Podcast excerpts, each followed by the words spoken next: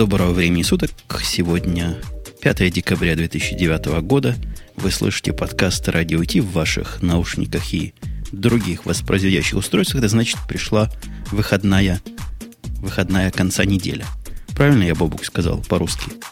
Ну, тебе как иммигранту простительно. Я на всякий случай всем напоминаю, что это Умпутун из Чикаго. А в Чикаге у них там говорят уже давным-давно не на русском языке, а на каком-то своеобразном американском. Э, это, собственно, Женя нам сейчас и продемонстрировал. Вот исключительно так у нас говорят, и, и никак не иначе, потому что иначе просто не умеют. У нас сегодня чего? У нас сегодня странно. Мы закончили представление за секунду. Это к чему бы это, коллега? Не знаю. Не знаю даже. К дождю? Ну, то ли к дождю, то ли к снегу. У нас снег сегодня выпал. А, декабрь месяц действительно должен быть снег. У нас 2 декабря начал падать снег, но при положительной температуре, вы сами понимаете, это позорное было зрелище. Сегодня 1 градус тепла, если это можно назвать теплом.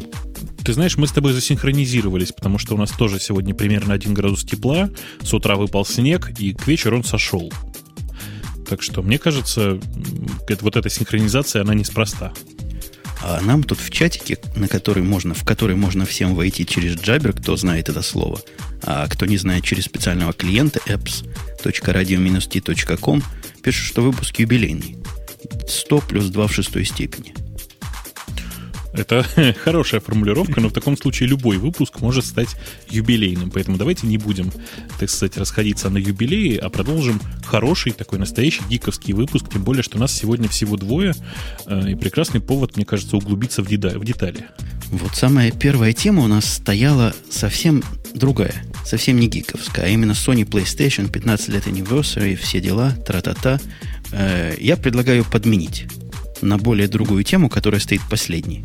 Или на твой выбор э, от первого лица, как я люблю Nokia N, я не помню сколько там, 800, 900, 9000, 9 миллионов. Вот один из двух на твой выбор – либо FreeBSD давай, 8, либо Nokia непонятный номер. Давай, давай сделаем так. Значит, во-первых, э, Nokia, конечно, N900, а FreeBSD 8.0. Так как первая цифра 8, давай сортировать все-таки, так сказать, пословно, и поэтому начнем с э, свежей версии FreeBSD. Ты, конечно, уже поставил? Обязательно. Во все места. Везде, где мог, заменил все, все что движется. Не, ну серьезно говоря, FreeBSD я последние, наверное, лет 5 даже в виртуальных машинах не, не ставлю. Ну, Почему? простите, но как-то без особой надобности. То есть шансов, что мне когда-нибудь, вот шансов в этой вселенной, что мне когда-нибудь разрешат ставить FreeBSD на боевой сервер, они, они не то что нулевые, они отрицательные. Слушай, ну я знаю, знаю, что такое отрицательное отношение к FreeBSD вообще во всем мире, и всегда думал, что это связано в первую очередь с, э, со схожестью, так сказать, с LSD. Э, я другой, другой причины не вижу, потому что, в принципе, это такая же операционная система, как и Linux, особенно если смотреть на нее с серверной стороны. То есть не как клиент использовать, а как сервер. Я когда-то, наверное, несколько лет назад, когда вся борьба за Э, как СКО, СКО называлась, помнишь, мы СКО-то, скотили по-всякому. Ну. Вот когда война со СКО была, и у нас ходили люди с паническими перекошенными лицами, говорили, как мы будем, я им говорил, давайте FreeBSD поставим.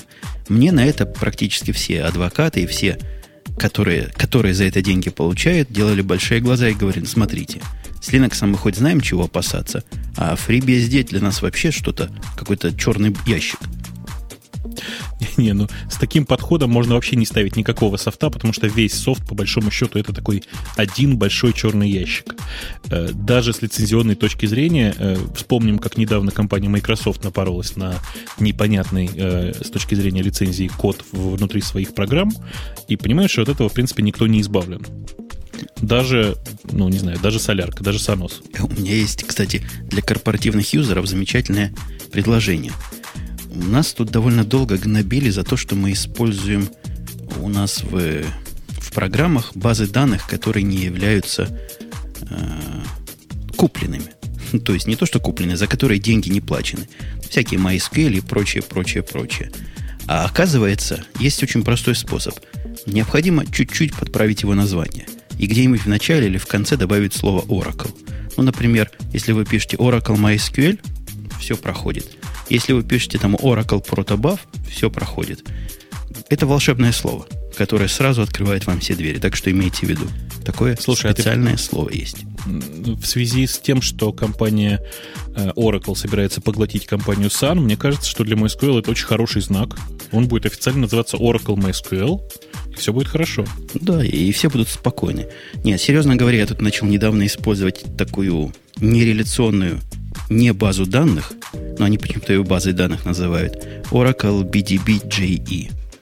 Совершенно страннейшая вещь, сделана, как ты любишь говорить, чужими для хищников, но при этом самая быстрая из всего того, что я вокруг себя нашел, но у меня она позволяет 200, до 200 тысяч транзакций, поисковых транзакций делать в секунду без особого напряжения всех. Это, это распределенный хэш, да? это, это даже не хэш, это такая, э, такая штука для доступа к данным.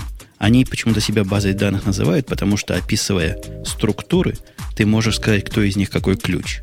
Вот это единственное, что роднит все это дело с базой данных. У себя они ну, строят набор хэшей, конечно, набор индексов. Они довольно долго строятся и огромное количество избыточной информации генерируют. Но если надо что-то дико производительное, которое и, и за ценой не постоите в смысле размера, то вот оно мне показалось. Ты знаешь, э, мы немножко удалились от темы FreeBSD, тем не менее рискну тебе вот еще э, рассказать. Мы тут э, внутри себя, у нас есть очень интересный разработчик Женя Поляков, который, кроме того, что очень известен в линуксовом комьюнити, еще делает у нас свою вот эту похмел FS, про которую я уже пару раз рассказывал. Внутри нее, не то что внутри нее, а внутри нее крутится такой storage под названием Elliptix, вокруг него настро... Э, построен сейчас э, настоящий DHT, вот Distributed Hash Table. В результате появляется, получается такой распределенный storage, который работает именно так, как ты примерно описал. Вот когда мы его внутри себя запустим, я к тебе приду с вопросом, э, расскажи мне, какие, какой у тебя опыт, чтобы понять, э, насколько у нас схожий опыт получился с Oracle и с нашей под этой поделкой. Давай, э, да. А? да. Давай, давай к FreeBSD. Мы, мы с тобой вокруг и около ходим это потому, что нам сказать особо нечего? Или... Да, ну, не то чтобы, не. Ну, э, не могу сказать, что мне нечего сказать. Ну, то так есть, в принципе, я скажи, по, если по, по обзору могу рассказать э, довольно много. Например, э, по большому счету, ну, как бы можно говорить, что в 7.2 ZFS вышла из, э, там, грубо говоря, из стадии внутренней беты, да, из стадии experimental. На самом деле, примерно в восьмерке ZFS стала юзабельной во FreeBSD можно, можно считать, что это единственная теперь файл, единственная операционная система, которая нормально поддерживает э, ZFS. За исключением Solaris. Ну, конечно, за исключением Solaris. Угу из, из крупного, из того, что, про что не, не успел пошут, пошутить еще только ленивый, вот я, я как раз очень ленивый и не успел, э, включили наконец-то по умолчанию э, USB стек, который USB 2 теперь называется, э, он наконец-то, ну как бы включение этого стека привело наконец-то к тому, что выдергивание флешки из сервера не приводит к перезагрузке сервера. Ну так, в общих чертах. Пора. Все-таки 2010 год, вот через несколько дней. Нет, ну ладно, давайте все-таки не забывать, что FreeBSD в первую очередь используется на серверах, а там откуда там флешка. А главное, откуда там флешка без умаунта. Ты, видимо, мало смотришь фильмов, где всякие жулики. Они исключительно так хакают сервера. Втыкают туда флешку и чего-то волшебное делают. И вот представляешь, если во FreeBSD воткнут, а потом выкнут, то все – Не, ну не так все просто. То есть нужно, чтобы воткнули, э, при этом э, автомаунт сработал, то есть смонтировал флешку. А после этого ты ее выдергиваешь, и бац, соответственно, как бы машина не то чтобы, она, не, она даже не ребутится, она в большинстве случаев виснет. Э, и это тоже происходит, мягко говоря, не гарантированно. Другое дело, что если ты будешь втыкать и вытыкать эту флешку до бесконечности, то обязательно как бы подвисание произойдет. Угу. Вообще интересно провести, конечно, эксперименты.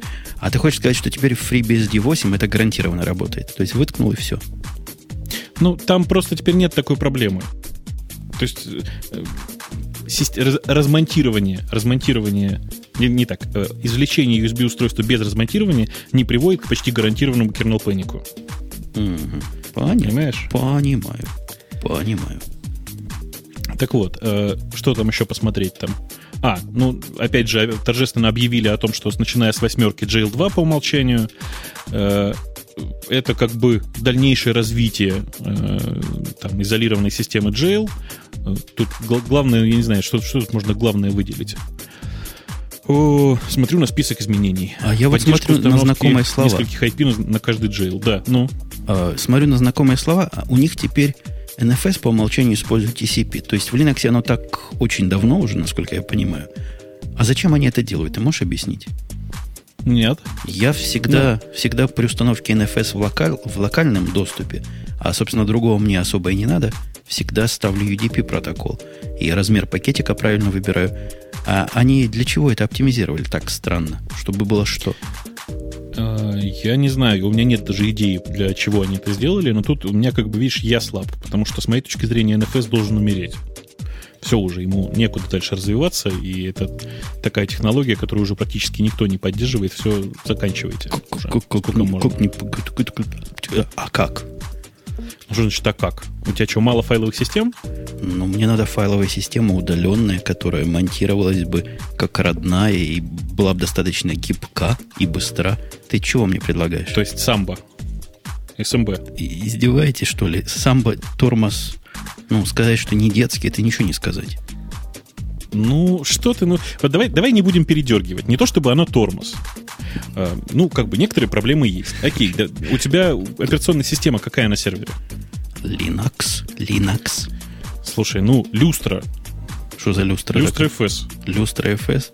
Вот, такое мне, вот с таким названием мне ставить вот такое на продакшн Оно называется люстре и поддерживается твоим любимым Oracle. Ага. То есть бежать и ставить. Я попробую. Не, мы, серьезно говоря, пробовали SMB, пробовали NFS и пробовали, ну, это не совсем, конечно, файловая система SSHFS такой. Я думаю, наши ну, это, поняли. Наши поняли. Это еще хуже, чем SMB вообще. Да, э, э собственно, SMB совершенно ужасно при больших latency между двумя точками. Она абсолютно ужасна, судя по всему, генерит огромное количество трафика. И такая собака умная, что за ум бы ее ноги оторвать. NFS простая как дверь и, и работает так же просто и в почти всегда работает. Не, ну это правда, что NFS очень давно уже отлажен и в большинстве случаев работает. Тем не менее, это ну, как бы ну, не отменяет того, о чем я говорил, да, о том, что это во многом архаичная технология, и пора ее выкидывать чертям собачьим. Э, именно поэтому у нас внутри делается похмел FS для замены NFS, по большому счету.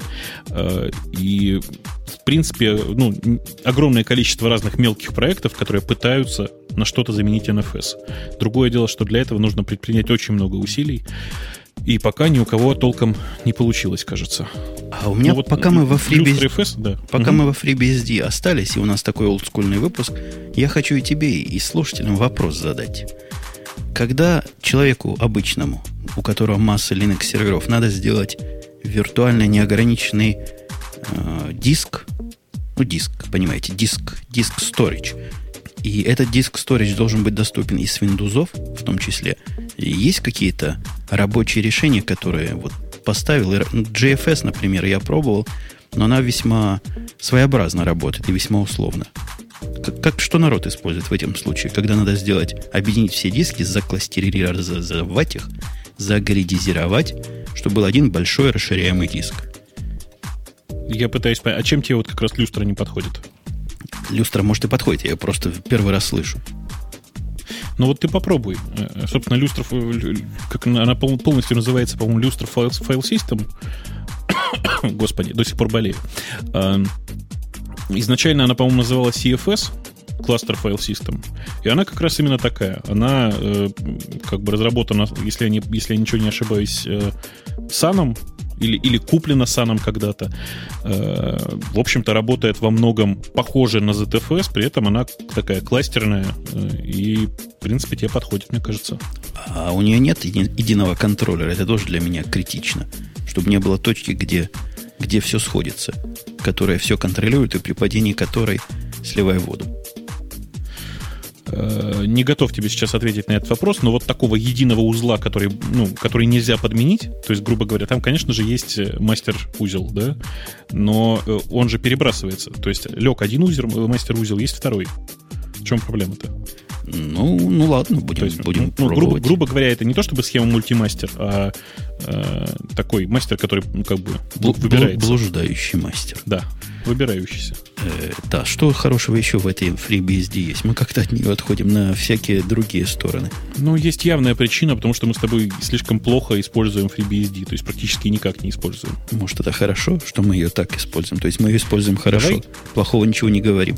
У них большая порция изменений в звуковой подсистеме. Нафига это надо для серверной системы? Ну ладно, ладно. Некоторые, видишь, их используют как десктоп. Почему бы нет? Есть такой одна миллиардная процента, который, наверное, ну, это важно. Не, одна миллиардная, это значит, что максимум 6 человек ты имеешь в виду. Нет. Больше 7. Э, мне кажется, что звуком пользуются, наверное, тысяч, наверное, 50, а это уже достаточно много. Меня гораздо больше заинтересовало, знаешь что? Э, то, что э, они продолжили заниматься той же ерундой, которой занимаются последние четыре релиза. Э, выкидывают GPL-ные версии софта, заменяя его на само, самонаписанные, распространяющиеся под BSD лицензии. Например, в этот раз они заменили CPIO. Знаешь, такой Да-да-да. спио, ага. как его любят у нас говорить. Просто взяли и заменили. Причем заменили очень трогательно. Новая версия, она как бы не совсем по ключам совместима с э, гнутой, со старой. Э, может быть даже лучше и может быть даже быстрее. Но ты представляешь, как бы люди тратили время э, и мысли, и какие-то и нервы на то, чтобы разработать новую версию CPI. Погодьте, а у них что откуда такой терроризм? Откуда у него ноги растут? Их э, напугал ну, бородатый, что ли? Или они с ним поссорились? Слушай, ну ты знаешь, ты бородатого в жизни видел? Я бы тоже испугался. Я однажды видел бородатого. Выглядел лучше, чем на картинках и на видео. Ну, на картинках и на видео, да, там вообще большая проблема. В жизни он тоже не очень, не очень, прям скажем, красавчик. А, и я не знаю, ну как, в принципе, действительно, глядя на него, иногда хочется плюнуть и все переписать, честное слово. Тут целый такой большой список, который я даже не знаю, как нам дальше обсуждать, но кто хочет в FreeBSD 8.0 узнать, чего было нового, из первых рук идите вот по, по гуглам. Ну или в крайнем случае по Яндексам, и, и все найдете. Я думаю, мы можем долго... Мы можем к любому пункту прицепиться и на него два часа разговаривать, но может имеет смысл перейти к более другим темам точно имеет смысл, потому что мы с тобой совсем не специалисты по FreeBSD, ввиду того, что практически его не используем. Кстати, вот ты знаешь, я заметил, у новой Apple мыши есть очень-очень большой минус по сравнению со старой, хвостатой. Ну. Э, когда ты начинаешь говорить о том, что используете Google, но в крайнем случае Яндекс, я не могу схватить, схватить мышь за хвост и долбануть ею по экрану все-таки как-то не, не продумано вот это. Отсутствие. Но за, зато она крепкая. Ты можешь бить нижней поверхностью по столу и будет тебе счастье. Я, кстати говоря, свою мышь просто все отдал. Отдал мальчику, и он с ней совершенно счастлив. Почему-то он не любит тачпэд в своем этом университете использовать. Как-то у них принято с мышами ходить. Если без мыши, то ты и не пацан вовсе. А он теперь самой пацанячей мышью ходит. Очень гордится ты, это ты практически очень, очень гладко так вошел. Я неделю проходил с самым пацанячим телефоном с э, Nokia N900. Хочешь, я тебе расскажу подробности? А я на него картинку видел. По-моему, это какой-то какой мини-компьютер в кармане. Ну, так оно и есть. Это мини-компьютер в кармане, и, э, ну, как бы, если смотреть на форм-фактор, да, то единственное, что меня раздражает, он, зараза, толстый. То есть он ощутимо толще айфона. Э, в остальном, значит, это очень-очень приятный телефон, хотя, конечно, совсем не iPhone. Подожди, а он звонит да. или это он правильный телефон? Он звонит, он звонит. То есть не как N800. N800, по-моему, был другой, да? N800 не звонил, N800, 810, 770 и вся вот эта линейка, они были только планшеты. Ну, то есть только интернет-планшет, он не звонил, кроме как по скайпу или там, ну, такими средствами. А, это нормальный телефон, он звонит, а, у него куча функций, которые свойственны современным телефонам, типа там, я не знаю, две камеры, одна из которых мощный фотоаппарат, ну и так далее. А, при этом, ну, давайте рассмотрим гиковскую составляющую, да. Во-первых, эм, это тот телефон, который физически вот мне достался, это не совсем релиз, это как бы такая бета-железки, которую выдали нам в компании Nokia, э, там, скажем, за полгода, наверное, до релиза. Соответственно, мне пришлось долго возиться с новой прошивкой. Подожди, подожди, подожди. Хотя, а да. нам ты это себя так называешь? Нам Бобуку ну, первому? Нет, нам это в смысле компании Яндекс, конечно. А-а-а. Это я просто воспользовался служебным положением для того, чтобы сейчас сделать обзор этого э, клевого совершенно устройства.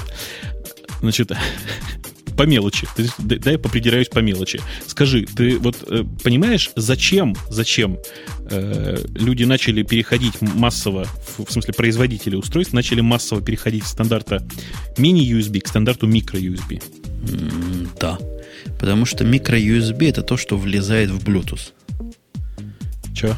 В Bluetooth, кр- кроме микро-USB, ничего не влезет. Bluetooth, Bluetooth наушнички, я имею в виду, они маленькие гарнитуры.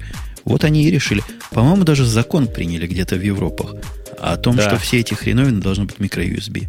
Да, да, да, да, да. Но я вот совсем не понял, зачем этот переход, потому что, ну и окей, хорошо, я не понял, почему э, не выпускать массовые переходники с микро, с мини на микро. А хороший, кстати, вопрос. Я вообще такого устройства не видел в открытой продаже. То есть, может, да. они где-то продаются, но вот идея ведь кучерявая, чтобы все три стандарта был переходничок. Ну вот я почему-то тоже не видел, и меня это очень сильно раздражает. Э, так вот, собственно, ну, принес я домой это устройство. Радовался очень, все такое. Э, при, принес и понял, что у меня дома шнурка микро-USB нет. Пришлось терпеть целый день. Очень нервничал. Во- вообще При... это странно. Да. А куда ты их все деваешь? Ты знаешь, у меня нет микро-USB. Ну, просто нет ни одного устройства микро-USB дома. Все мини. У меня вот право от меня по правую руку есть шкаф. Размером с, э, наверное, с твою кухню. Я твоей кухни не видел, но представляю. Ну, где-то метров, наверное... У меня кухня где-то... 10 квадратных, может, 12 шкаф. У тебя кухня Знаешь, больше? у меня кухня сильно больше, 5 на 4. Ладно, тогда как кухня в средней, средней паршивости квартире. И в этом шкафу есть огромная коробка, заполненная проводами. Так вот, из этих проводов, наверное, процентов 10 это всякие микро, мини и макси USB провода. Ко всему дают. Как может не быть? Ну что это такое? Ты что? Ай. Нам тут в, чате, в чатике нам тут подкинули ссылку на то, что такой переходник уже есть. Отлично, я его в магазинах не нашел. Переходник, кстати, стоит 4,90 евро. Ну, то есть 10, 10 баксов. Издевательство а, какое-то. Ладно, да, давай, давай я потихонечку дальше пойду. Значит, а, это, по-моему, единственный такой вот крупный для меня был недостаток. Причем недостаток формулируется именно так. У меня это единственное устройство с таким разъемом. Ну, фиг с ним, ладно. Допустим, допустим, со временем это все равно все перейдут на этот разъем. Как бы мне не хотелось плакать по этому поводу. А, Значит, второй крупный недостаток, который я обнаружил, это то, как устройство ведет себя, когда оно разряжено. Ты знаешь, вот как, как ведет себя обычный телефон, когда он разряжен? Ты его втыкаешь в розетку, он там мигает каким-нибудь глазком и не включается, ждет, пока зарядится. Ну, хоть сколько-то. Mm. Этот зараза. Не, ну, как не бы... все так. Ты, ты, а как? ты гонишь. У... Вот Samsung у моего мальчика так себя ведет, что меня раздражает. А iPhone, например, он вроде сразу почти включается, как только немножко не, тока не, получит. Не, не, не. Ну, как немножко тока, да. То есть ну, ты да. его разряди ощутимо. После этого включаешь, соответственно, и он там минут 5-7 заряжается. Это точно так же. Но Понимаешь, как бы он при этом, зараза, зачем-то включает экран, пишет на нем слово Nokia без подсветки. Как я переживал долго по этому поводу, ты не представляешь. Думал, сломался экран? Дум... Ну, думаю, может, сломал по дороге, может, еще что. Ладно, бог с ним. Э, все, от, от, все, от всего остального у меня сугубый позитив, честное слово. Вот э, как бы не будь я таким, как бы тебе сказать, аплофилом, я бы, наверное, навсегда остался на этом телефоне. Значит, э, там внутри настоящий Linux. Просто нормальный Linux. То есть это невероятно приятно, когда тебе не нужно возиться ни с какой разлочкой, э, с еще какой-то фигней, а просто как бы вот включаешь, у тебя нормальный Linux внутри. Э, у него внутри нормальный Firefox. То есть не Safari, не еще что-то там, а просто нормальный Firefox. В смысле нормальный, что к нему есть тоже экстеншены, он э, предсказуемо рендерит все это, весь современный интернет. Э, у него может быть не совсем удачно сделан э, Zoom, потому что, как мы помним, компания Apple владеет патентом на все эти красивые жесты. Ну, тем не менее, не другие, другим не совсем красивым жестом это все сделано. Вот в чате спрашивают, есть ли консоль. Консоль есть все в порядке. А, что еще сказать? Ну, единственным для меня вот таким минусом с точки зрения нормальных людей, наверное, явилось то, что игр мало при, при установке, ну, при покупке. Подожди, а Покупаешь а зачем это устройство да. надо вообще? Это, это звонить, судя по размерчику, не, ну сейчас звонить всем можно. Сейчас мы уже привыкли, что телефоны, они огромные, и разговариваешь в гарнитуре, ладно. Он довольно толстенький, но не чудовищно толстенький. Я вот смотрю на картинки, как мужик его в руке держит. Не знаю, может, рука просто огромная. Сказать, что он особо толстый, где-то по пропорциям напоминает BlackBerry. Не самый последний, он, но, наверное, предыдущего поколения. Он по толщине примерно как полтора айфона. При этом по э, остальным размерам он меньше. Ну, так, пример, сравнимо, но чуть меньше. У него нормальная выдвижная клавиатура. Э, а для тебя это достоинство, выдвижная клавиатура? Куда, это куда ты? Куда при ты? его, давай скажем так, при э, том, что у него не конденсаторный резистивный экран, это достоинство для меня. То есть экран настолько плохой, что клавиатуру нужно выдвигать? Нет, он просто не такой, как у iPhone. То есть плохой? Ну, нет, он просто не такой, как у iPhone. Еще раз, он реагирует не на плоскость пальца, а на э, как это сказать, ну, на ноготь, грубо Ногтем говоря. нажимать надо или специальной фиговиной, которая на медиатор похожа. Придавал, он на палец тоже, на, на, да, у него внутри встроено, вытаскивается нормальный стилус. Так вот, э, он реагирует и на палец нормально, в принципе. Но, конечно, наиболее точно ты попадаешь ногтем. А еще э, точнее нажимать клавиатурой. Да, на клавиатуре просто, просто банально удобно. Открыл и поехал. Что меня убило больше всего, господа, значит, господа фанаты Джабера. Если вы не купите себе это в качестве телефона, вы просто, ну, как бы не настоящие фанаты Джабера. Потому что все, что было, все наработки, которые были сделаны по Джаберу в 800, 810, ну и в предыдущих прошивках Майма, они здесь в полном формате. То есть как, как это выглядит? Э, вы настраиваете у себя, значит, аккаунт Джабера, и все. Пока телефон включен, вы постоянно онлайн. Очень, очень красиво. Очень сурово. А сзади, я смотрю, вот у него зад нарисован на одной из картинок. Там Карл Цейс, целая камера, 2.8, да, 5.2. Чего, что за такое? Можно снимать... Ты знаешь, я, да, я фотографии делал приятно. То есть сильно приятнее, чем на айфоне, безусловно, просто. Э, а кино, спрашивают очень можно много... снять? Киноху снять можно, да. Очень много спрашивают, сколько он стоит. Э, стоит он в районе 30 тысяч, ну, короче, так же, как новые айфоны. Примерно так же. Ага. Чуть-чуть дороже, чем современный Android, но, простите, Android туда рядом не валялся, это как бы нормальная операционная система. Нормальная, красивая операционная система, не как Android. А, Мне чисто интересно, он в Америке mm-hmm. продается без привязки к оператору? Он везде продается без привязки. То есть я могу вытащить из какого-нибудь Жониного или сыниного телефона симку, сюда вставить, и будет мне счастье. Ну, по крайней мере, на eBay я их уже видел. Как бы не знаю, как там, как там у вас э, с нормальными продажами в каком-нибудь Best Buy, но вообще как бы они есть. Э, конечно, есть, есть у, этого, телефона, у новой прошивки и определенные минусы, которые, ну, как бы, не то чтобы минусы, а сомнительные вещи. Например, э, очевидно, не успели доделать большинство приложений для того, чтобы оно работало не только в портретном, но и в, фу, как это, не только в ландшафтном, но и в портретном режиме. То есть телефон-то работает, конечно, прекрасно в, во всех режимах. А вот, скажем, браузер работает только в, как это, в портрет, в ландшафтном. Вообще для браузера это самое главное, чтобы его можно было так сяк вращать. Но, а но в этом ничего особенного нет. Мы помним, когда айфоны выходили, там по пальцам можно было, наверное, одной руки посчитать, кто умел переворачиваться правильно. Со временем, наверное, прикрутят ну, все все, все научится. Еще раз, просто это получился самый настоящий, хороший, гиковский телефон. Я не уверен, что он активно пойдет в массы, ну, ввиду того, что все-таки э, это новая платформа, и непонятно, как оно будет. Но вот я сейчас расскажу короткий, короткий пример. Мы с девушкой зашли, простите, в TGI Fridays в Москве, э, в один из э, сели за стол, пробегает мимо официантка, пробежала, вернулась, спросила, ой, слушайте, это у вас N900, да? Ой, ой, какая вещь, ой, э, а где купить можно? Ну, короче, начала интересоваться и все такое. То есть, я а, хочу а я и что... отвечу твоей девушке за да. N, э, JNR, есть такое место. По-моему, ты ага. про него знаешь, да?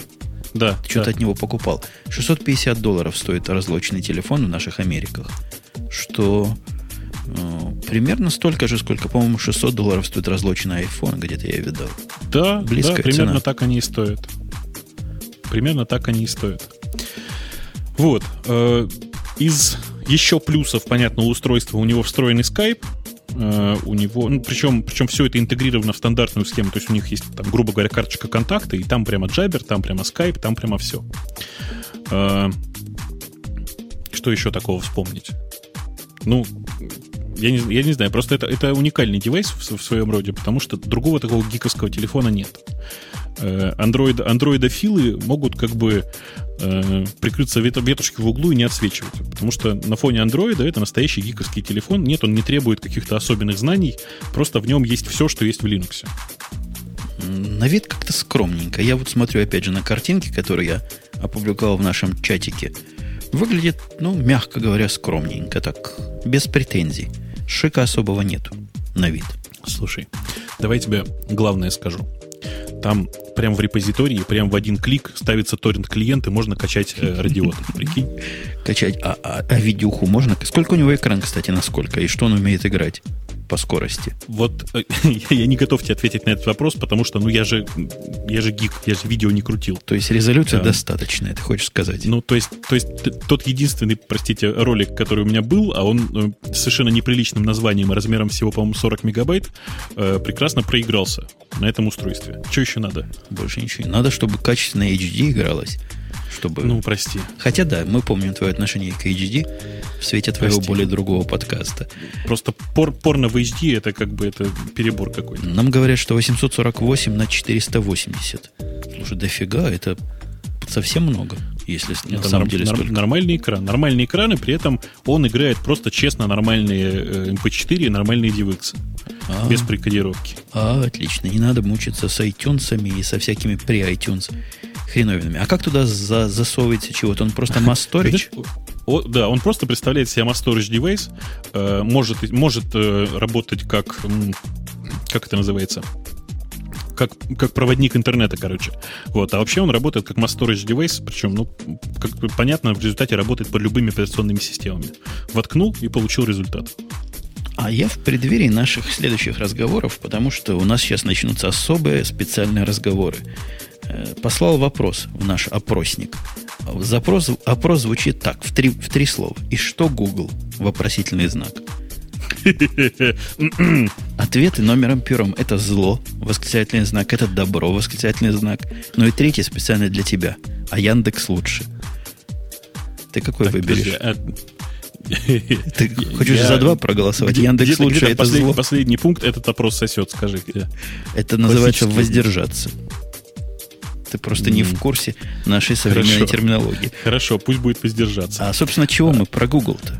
Ну, потому что только ленивый про Google не говорил на этой неделе, как и на всех других.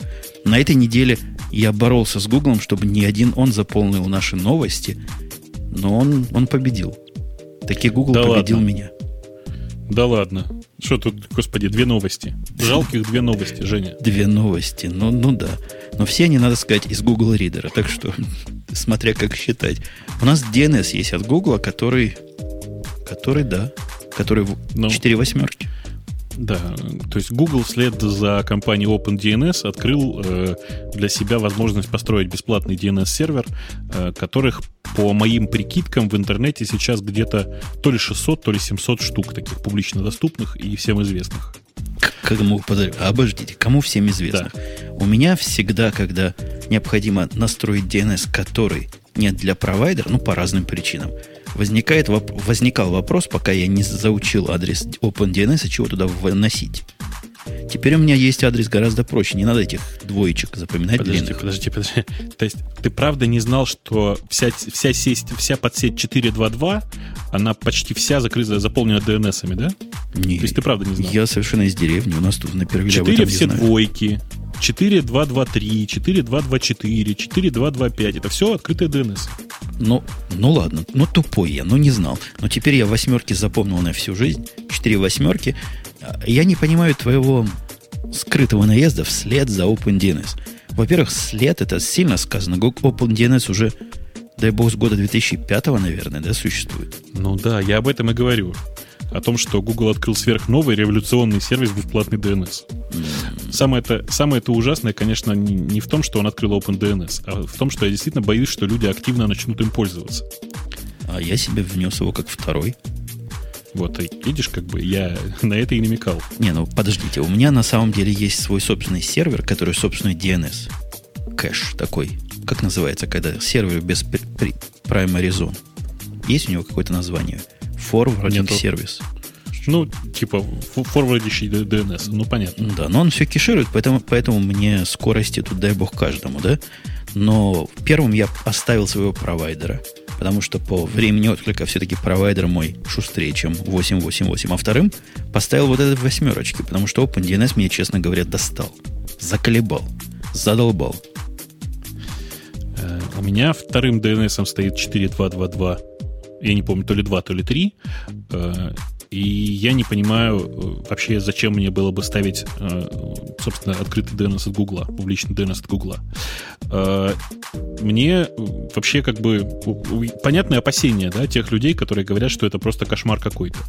Большая часть людей, которые сейчас обсуждают это в блогах, там, каких-то новостных источниках еще где-то, все больше убеждаются в том, что компания Google все, все дальше и дальше отодвигается от своего лозунга «Don't be evil». Почему? Потому что, ну, э, ты понимаешь же, для чего делается этот сервис, да? Вот чисто мне, мне, мне вот интересно, вот сколько людей действительно понимает, для чего Гуглу этот сервис? Ну, есть официальная версия для того, чтобы сделать интернет быстрее. Да, а Google поиск они делают для того, чтобы сделать интернет лучше, чтобы в нем лучше все можно было найти. Да? Ну, конечно. И вообще Google прекрасная благотворительная организация, я знаю. Не-не, погодьте, да, давай, давай. Я понимаю все конспирологические теории. Но давай вот практически посмотрим. Я не очень понимаю опасений, таких как ты, типов. То есть, э, такие как я, типы, и так в Гугле. И сильно про нас много Google уже знает и так. Потому что в адресной строке я не набираю ничего, а все ищу через вот ту вторую, для меня адресную строку. А для тех, кто хромом пользуется, она и вторая, и первая – ну чего оно больше про меня узнает? Что я букмарки какие хожу, которые в обход поиска, ну их, наверное, 5% от всей моей активности. Все остальное я нахожу какие, исключительно.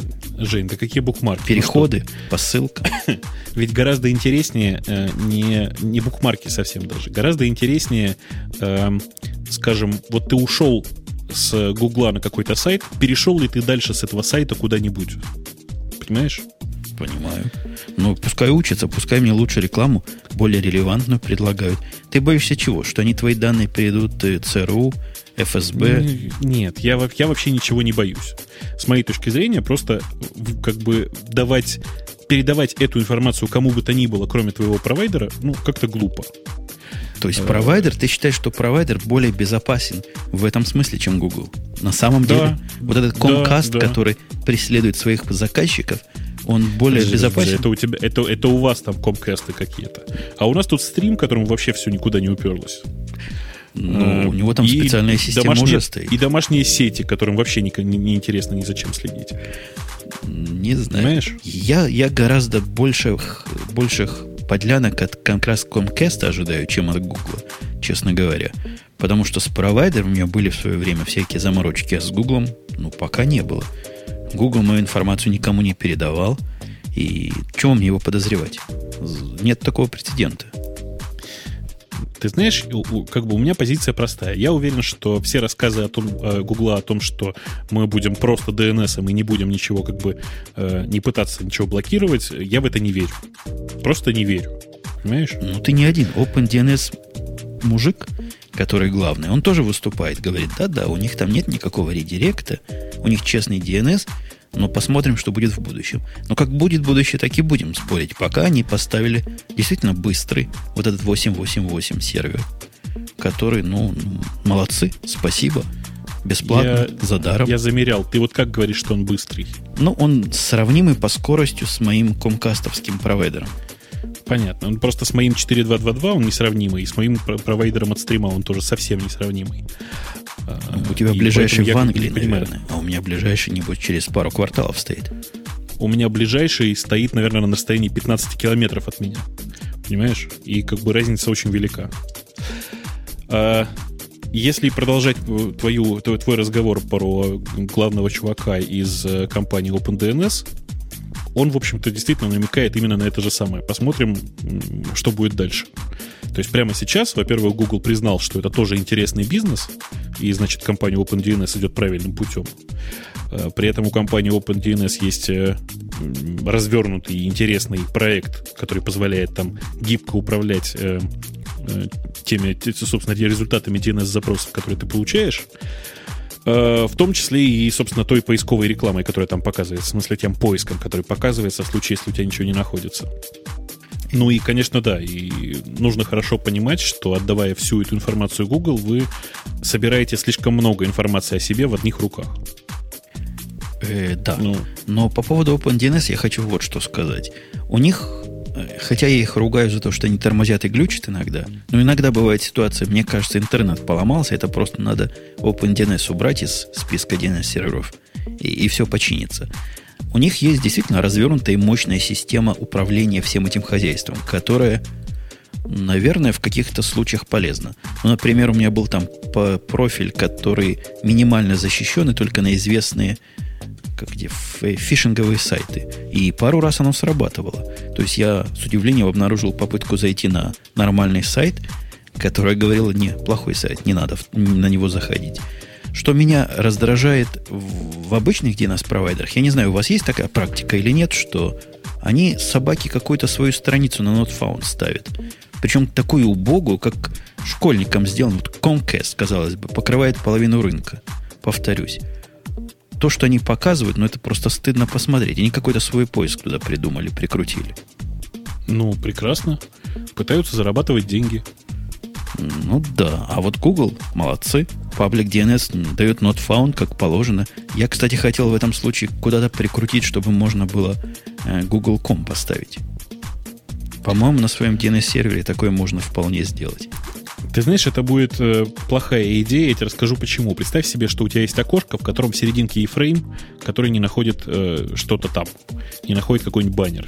Он вместо этого тебе показывает google.com, и у тебя расхерачивает всю страницу. Да, простите. Будет прикольно. Да, действительно. Вот так делать не надо, по большому счету. У тебя там, знаешь, будет не страница, а NLO целиком. То есть это так, как OpenDNS, в принципе, делает.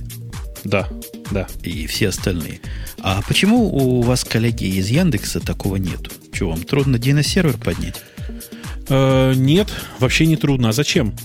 Ну, был бы наш собственный русский DNS-сервер, который вообще всех за пояс заткнет и на колени поставит. Это же не, прикольно. Нет, ты, ты, не ответ, ты не ответил, зачем. Это не зачем, это для чего. Главное, для чего. Чтоб было. Не, все равно не понимаю.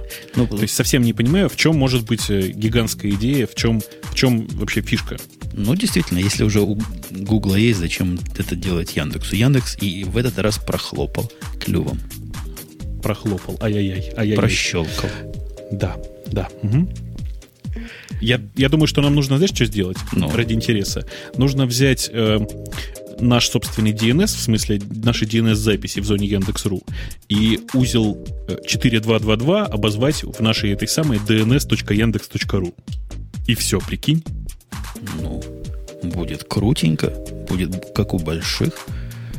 Ты подозреваешь, я, в общем, возвращаясь, собственно, к подозрениям, ты подозреваешь, да, что Google хочет вот эти 20 тысяч долларов в день делать, которую PNDNS сегодня делает, резолвой 7 миллиардов, биллион это миллиард, миллиард query. То есть вот Google эти 20 тысяч долларов нафиг сдались. Нет, я думаю, что все гораздо интереснее. Дело в том, что э, Google в состоянии монетизироваться намного, намного более качественно, если он будет знать о человеке как можно больше. Чем больше он о человеке знает, тем э, более качественно он может таргетировать свою рекламу. Ну, а ты Понимаешь? против этого таргетинга? Или ты за?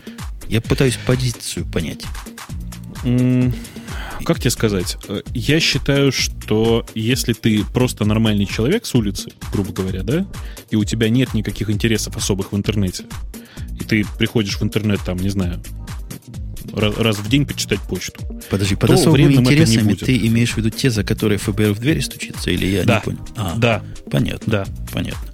Ну тогда да. А, и если у вас такие интересы, дорогие вы наши, то, наверное, стоит свой локальный DNS-сервер иметь да. и, и вообще анонимно ходить в сеть. Дорогие педофилы, будьте осторожны. А подводя итог опроса, 52% опрошенных в нашем чатике, ровно 300 человек всего проголосовало, сказали, что Google это, догадайся, что? Бобро, конечно, бобро. Бобро. бобро. Это типовой случай, когда бобро побеждает осло. 52% победило. Яндекс лучше 52%? на втором. 52%? 52%? Именно. Слушайте, гуглофаны, я не понял. А, слушай, ты, ты не заметил, что у нас сегодня с тобой некоторый недобор в аудитории? Не хватает Яндексофилов? Нет, гуглофилов не хватает. Потому что вообще-то обычно гуглофилов где-то, ну, 70%. Там 90%. процентов. Ну, ну, хорошо, пусть будет 70%. Но это среди нашей аудитории. Мы просто расширяемся да, конечно. на нетипичные аудитории. Вот пришли нормальные люди. 52% говорят добро, 22% говорят, что Яндекс лучше. Я думаю, тебе это как маслом по сердцу. 17% утверждает, что зло. Зло. То есть 17 плюс 22 даже в сумме отстают от тех, кто думает, что Google хорош. Я, кстати, про добро проголосовал. Как, как бы не, не противно это тебе звучало. Ты знаешь, я вот за последнюю неделю раза три или четыре уже сказал одну и ту же фразу. А, я очень хорошо отношусь к компании Google, потому что я пользуюсь довольно многим количеством продуктов, сделанных этой компанией. Но последние полтора-два года, вот, вот что не проект, то ну, фуфло какое-то. Даже не два, наверное, полтора ты, начиная с открытия Google ноутбука, который для нас не закрывается в этом шоу, потому что исключительно в нем все готовим. А за что ты его пинаешь? Э, и, и Etherpad они купили, продали, разобрали на части? Ну, я очень обижен за то, что они так вот, ну, позорно, не по-пацански, да, то есть купили за компанию Etherpad и объявили, что с апреля месяца она закрывается. Ну, не первое, Все добро а, пожаловать они в всегда Google Wave, так, который сильно хуже. Они всегда так делают. И, собственно, это не первый раз, когда они купили, закрыли, или ввели в платные, платные регистр... не платные, закрытые Да. регистрации. Да, закрытая регистрация. Зо, зо, А. зо. Что до этого было Зуху, Зоху, Зуху, Зуху? Что такое они тоже купили когда-то? Нет, Зоха они не купили. Зоха, А, значит, что-то другое купил. Я помню, они тоже закрывались одно время.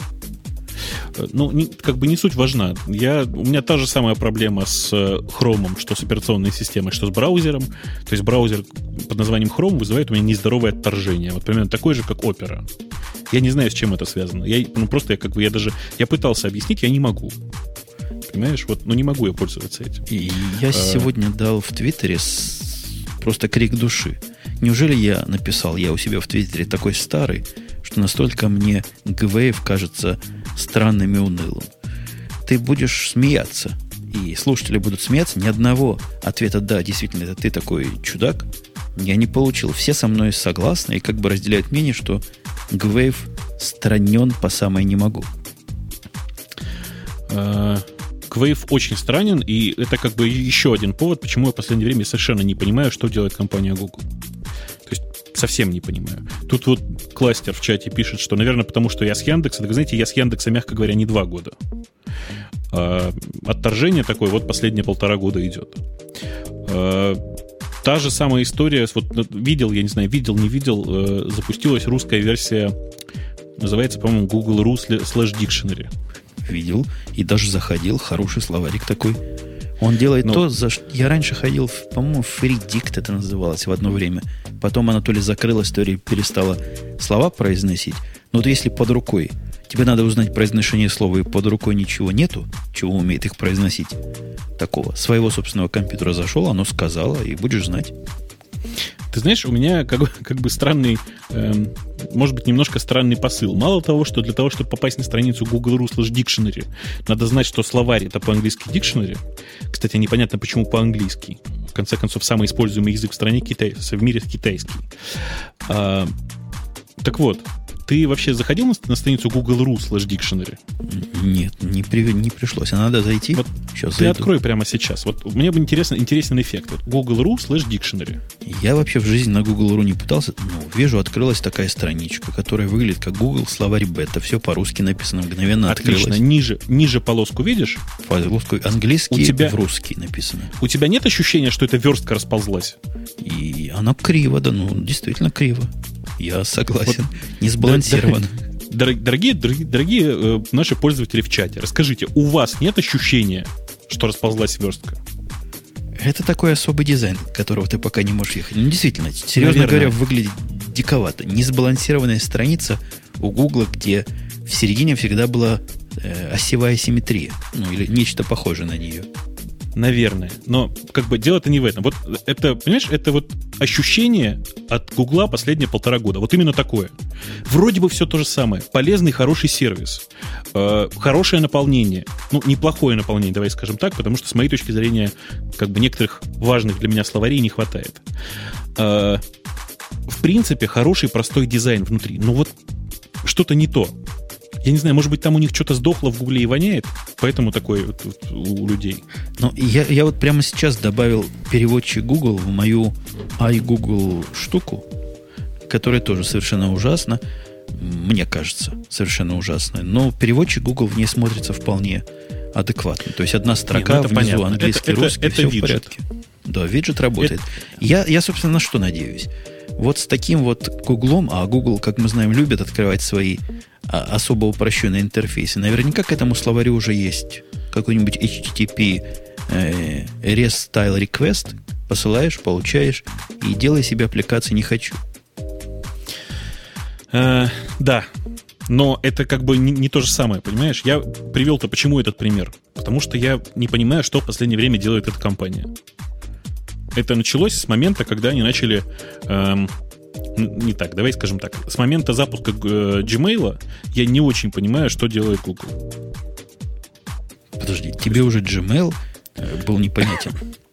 Нет, Gmail мне был понятен, это такой местечковый гиковский сервис, э, и он как бы потихонечку, потихонечку развивается в правильном направлении. А, а вот смотри, вас-то Google-то любит. Я попытался в переводе написать Яндекс. Причем у меня стоит английский в русский и в туда-сюда. И он говорит, да, действительно, Яндекс это такой крупнейший российский веб-портал. Это веб-портал разве? Это, понимаешь, тут очень странная э, а, вещь. Вообще, они, они взяли это из Википедии. Точно. Да, из Википедии взяли. Ну да. Причем обрати внимание, с какого урла они это взяли. Видишь URL? Вижу. И вижу. А что в URL не В так? английской Википедии кириллическими буквами написано слово Яндекс. Ну, бывает, как бы, да. Это, прямо скажем, не самая лучшая статья. Эм, что я хотел сказать-то? А, я хотел сказать вот что. Еще раз, это хороший, интересный сервис. Полезный пользователям. Ну, блин, ну почему же так криво-то? Ну, Понимаешь? Сырое еще.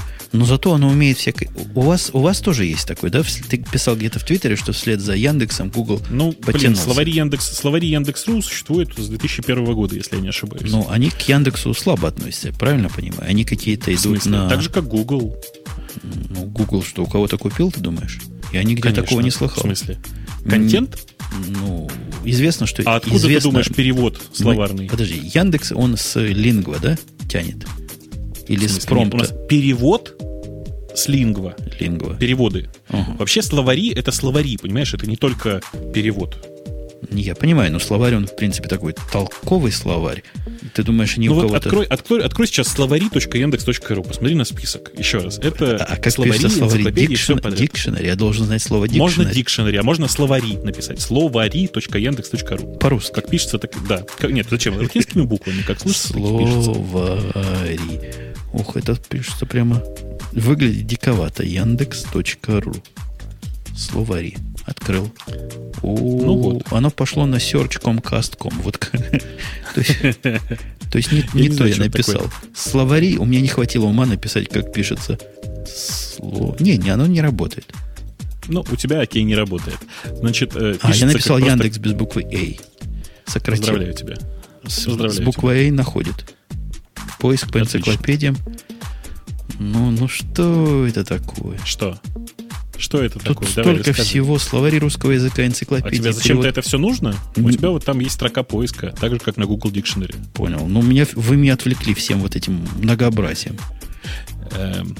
Пишу слово «либидо». Посмотрим, вы можете такое перевести. Можем, можем, не, не сомневайся. Ну, можете, действительно. Наверное, даже сможете его произнести.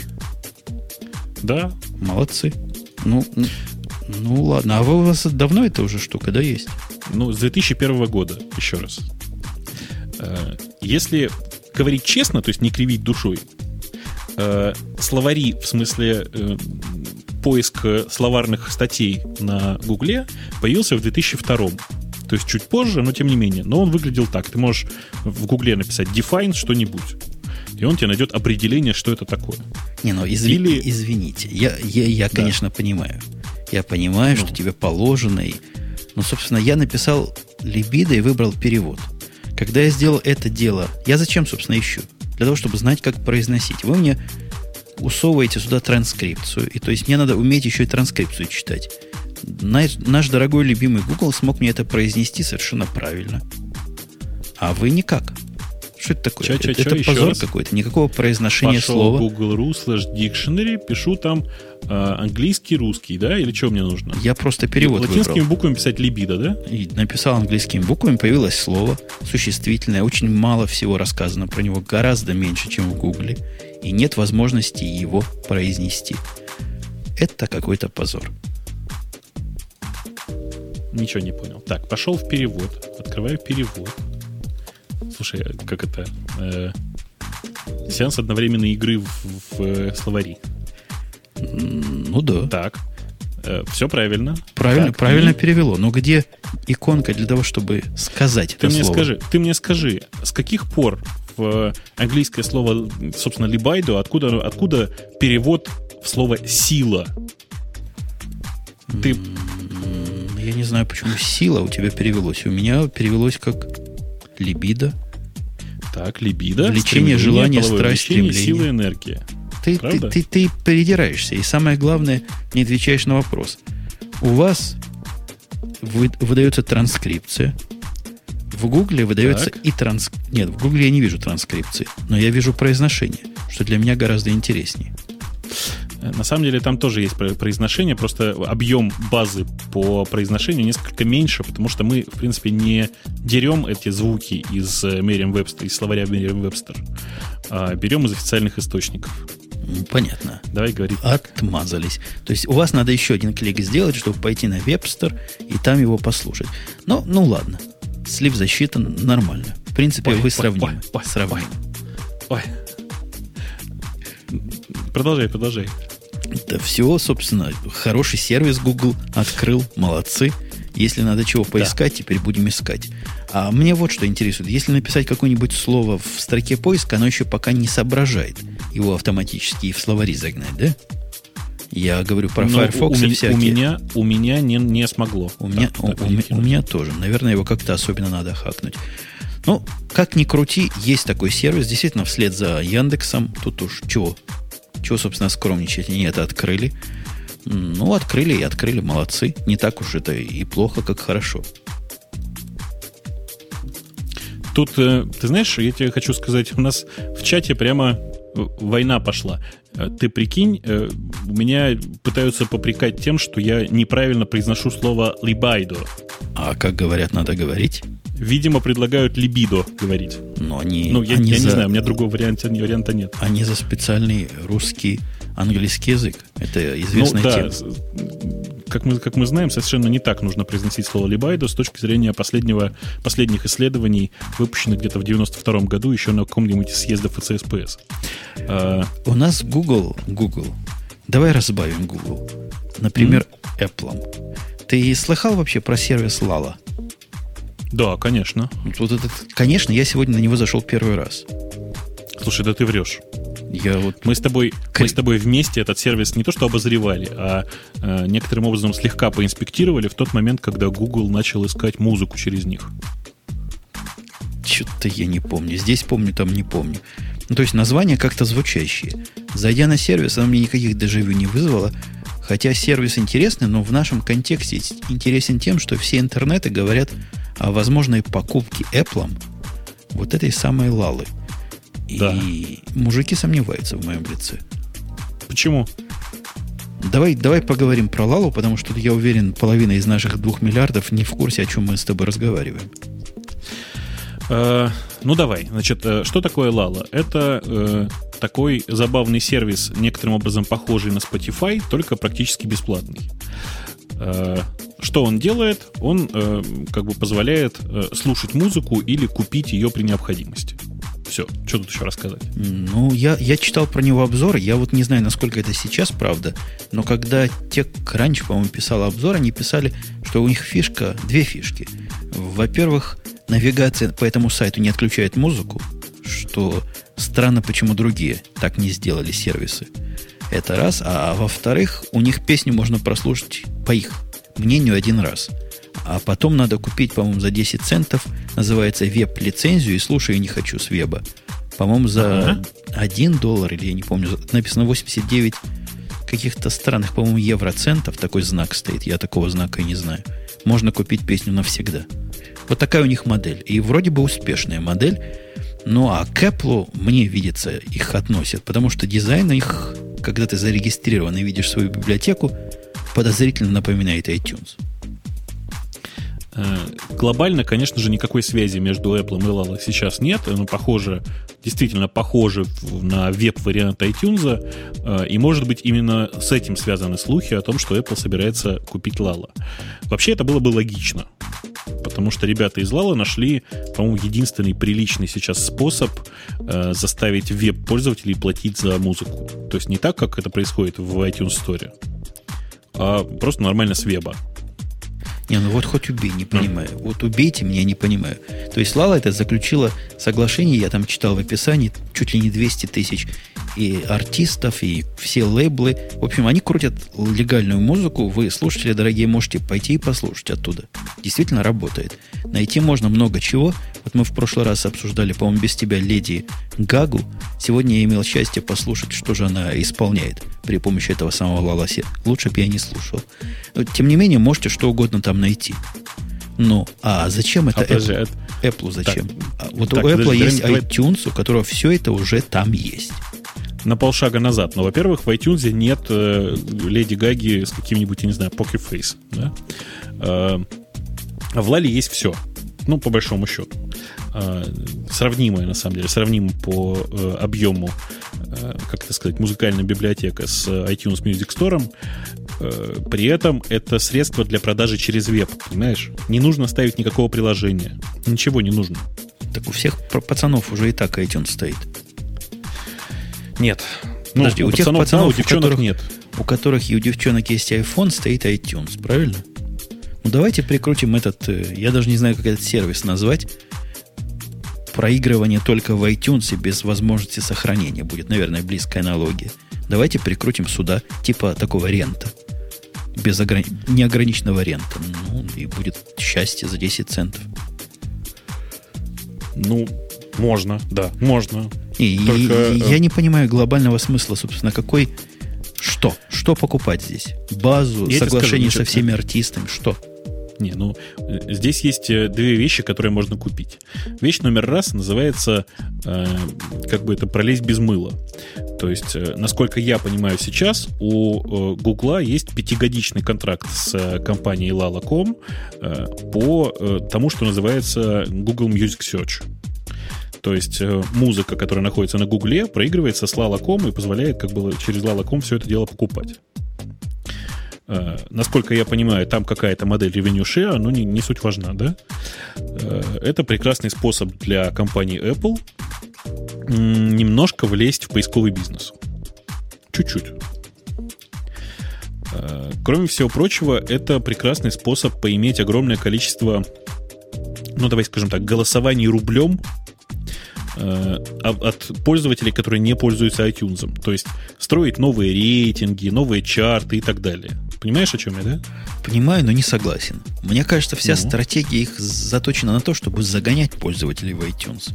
А тут ты говоришь, ну вот есть другая свобода. Как, как без, без iTunes а сегодня ни аппликации не купишь, ни музыки не послушаешь, ни айфончик. А, а вот это такая будет отдышка. Не-не-не, не, не, не пускать. Ты, ты понимаешь, что это на самом деле может быть, э, ну, как бы, может быть так. Э, в Lale.com вы можете купить э, музыку только по композициям, а вот если вы хотите купить весь альбом, поставьте iTunes. Или э, эту композицию в Lala.com вы можете купить за 10 центов, а в iTunes вы, вы можете делать фри-превью бесплатно. То есть, как бы вариантов заманухи огромное количество. Я бы понял, если бы, допустим, эту Лалу купил кто-нибудь из как бы конкурентов. Ну, какой-нибудь Amazon, например. Или какая-нибудь Microsoft. Ладно, это еще вкладывается. У тех ребят, похоже, нет цельной концепции, куда загонять пользователя надо. И они не делают этого так целенаправленно. Здесь, э, опять же, по моему личному мнению, какой-то шаг в сторону. Я не верю, что это произойдет. Пока. Ну, может, когда Стиву Джобсу еще раз печень поменяет, тогда он решится – он каждый раз после замены все более и более странен становится. Но пока, пока я в это не верю. Я думаю, что в следующий раз ему заменят не печень все-таки, а что-нибудь еще. Э, и, ну, представь себе, 200 лет прошло, такой крутой киборг под именем Стив, Стив Джобс.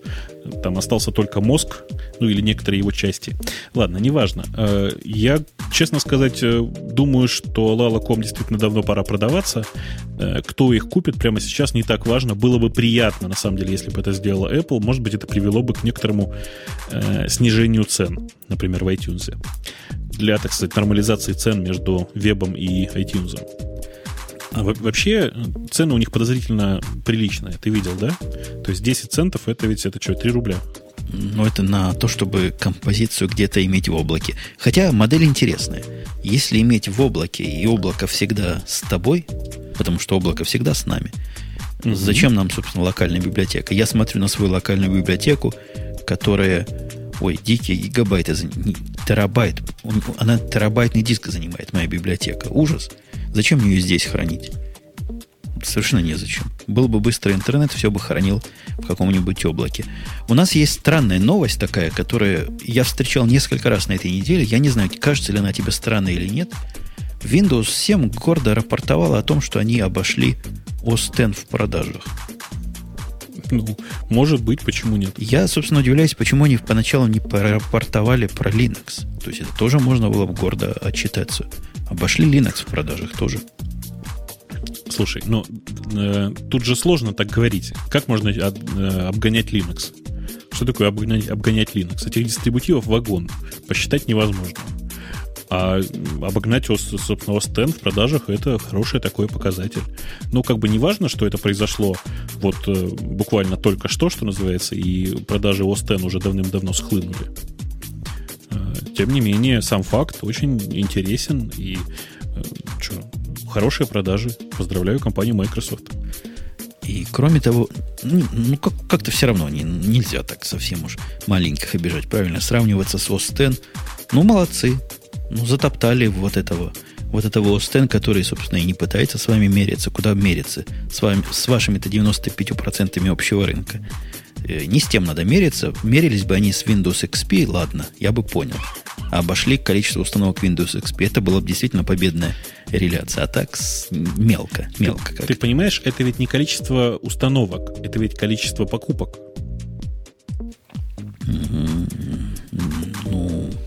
Ну, вот. А какая разница? Есть некоторая разница. Не, не ну, есть То есть ворованный против, Знаешь, против неворованных, ты о чем говоришь? Я говорю о том, что если считать количество установок, то по количеству установок, конечно же, Windows 7 просто она превзошла все, что только можно. А, потому что во многих, во многих странах она как бы немножко бесплатная.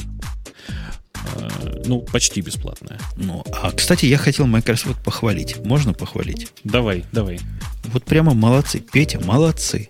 Правильно делаете со всякими бетами. Бета офиса 10, офис 2010, конечно, ужасно. Но факт наличия беты радует. А я до сих пор работаю с бетой Windows 7. Так что меня тоже можно в число установок добавить, при том, что я его ни разу не покупал. И, надеюсь, покупать его не придется. Петя, это специально для тебя была фраза. Я думаю, что Петя оценит. Собственно, мне кажется, что Петя должен оценить э, и там немножко еще денег кинуть нам на PayPal, скажем, ну там, не знаю, 300-500 долларов на покупку свежей копии офиса. Э, давайте чуть-чуть продолжим. Кстати, Петя, я думаю, сейчас нас, если не слушает, то, ну, как минимум в сети находится. Передайте ему привет там. То напрасно делает, если не слушает. Windows 7 удовлетворены пользователи на 95%, и я не знаю про 95%, тут врать не буду. Может, их там 96 или 93. Все, кто ставил Windows 7, которых я знаю, я пытался задуматься. Это я так пытаюсь задуматься. По-моему, никто не поругал его. То есть ставит с XP, ставят люди, которые были на Висте до этого, все говорят, стало лучше. Ну, это правда одно из крупных достижений, потому что э, жалоб на Windows 7 практически нет. А ты знаешь, почему 95 и не 100? Да? Наверное, вот эти 5% как раз Windows, э, остеновских пользователей попробовали поставить и решили, что все-таки недостаточно удовлетворены, чтобы вернуться обратно на Windows. Ты знаешь, я не устаю в последнее время удивляться э, компании Microsoft, потому что, ну вот, как там, я не только что говорил, что Google в крайнее время все делает неправильно. Вот Microsoft последние полтора года все делает правильно. А, помнишь историю, ну, как, почему вообще так произошло, что сейчас с семеркой все так довольны? Потому что компания Microsoft выбрала чрезвычайно правильную стратегию под названием «Купи, купи козу, продай козу». То есть, э, как бы для того, чтобы получить такой буст, такую дикую удовлетворенность пользователям новой операционной системы, они сначала купили козу, то есть э, выпустили Windows Vista э, которая, в принципе, технологически-то хороша была, но только ее как бы ну, отторжение вызвало у всех она. Это хорошее такое действие, хорошее бизнес-действие, потому что всего через сколько? Два года, да? Два с половиной выходит Windows 7, и это действие называется «продай козу», потому что люди поставили новую операционную систему и сравнили ее с Vista и сказали «офигеть, вот это прогресс». Все, все же стало великолепно, все летает, ничего не падает, все прекрасно, все как в старой, в старой XP, только лучше. Не, ну мне не Понимаешь? кажется, что это они специально сделали. Мне, мне ну, это видится конечно. хорошая мина при плохой игре просто. Теперь, конечно, можно им сделать умный вид, сказать, во, мы какие, как мы придумали. А представь, если бы Vista была хороша, а Windows 7 была бы еще лучше, то продажи были бы ого какие, и там, и сям. У вас, кстати говоря, Windows перешел на Vista вашей корпорации? Или вы не корпорацией считаетесь? Мы как бы пока не спешим. У нас, наверное, все там, не знаю, 200, наверное, машин, ноутбуков, которые есть у разных людей с э, семеркой, они еще пока работают на XP. Ну вот у нас тоже так же, и в крупнейших компаниях, которые я знаю, были пробы Висты, и они провалились. В нашей компании мне прислали официальное уведомление, что вы были тестером. Почему-то я был тестером Vista, видимо, я просил когда-то, но так ее и не тестировал. Пожалуйста, не ставьте ее на рабочий компьютер, оно, значит, не пойдет. Ждите следующих сообщений. Но ну, ждем Windows 7, когда велят ставить на мой остеновский компьютер. Не, ну, что ты вообще в конце концов смущаешься? У тебя большая компания теперь.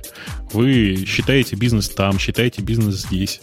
Это же круто, и вам нужно пользоваться стабильной операционной системой. А, я удивляюсь, почему Windows XP у вас, а не Windows 2000, например.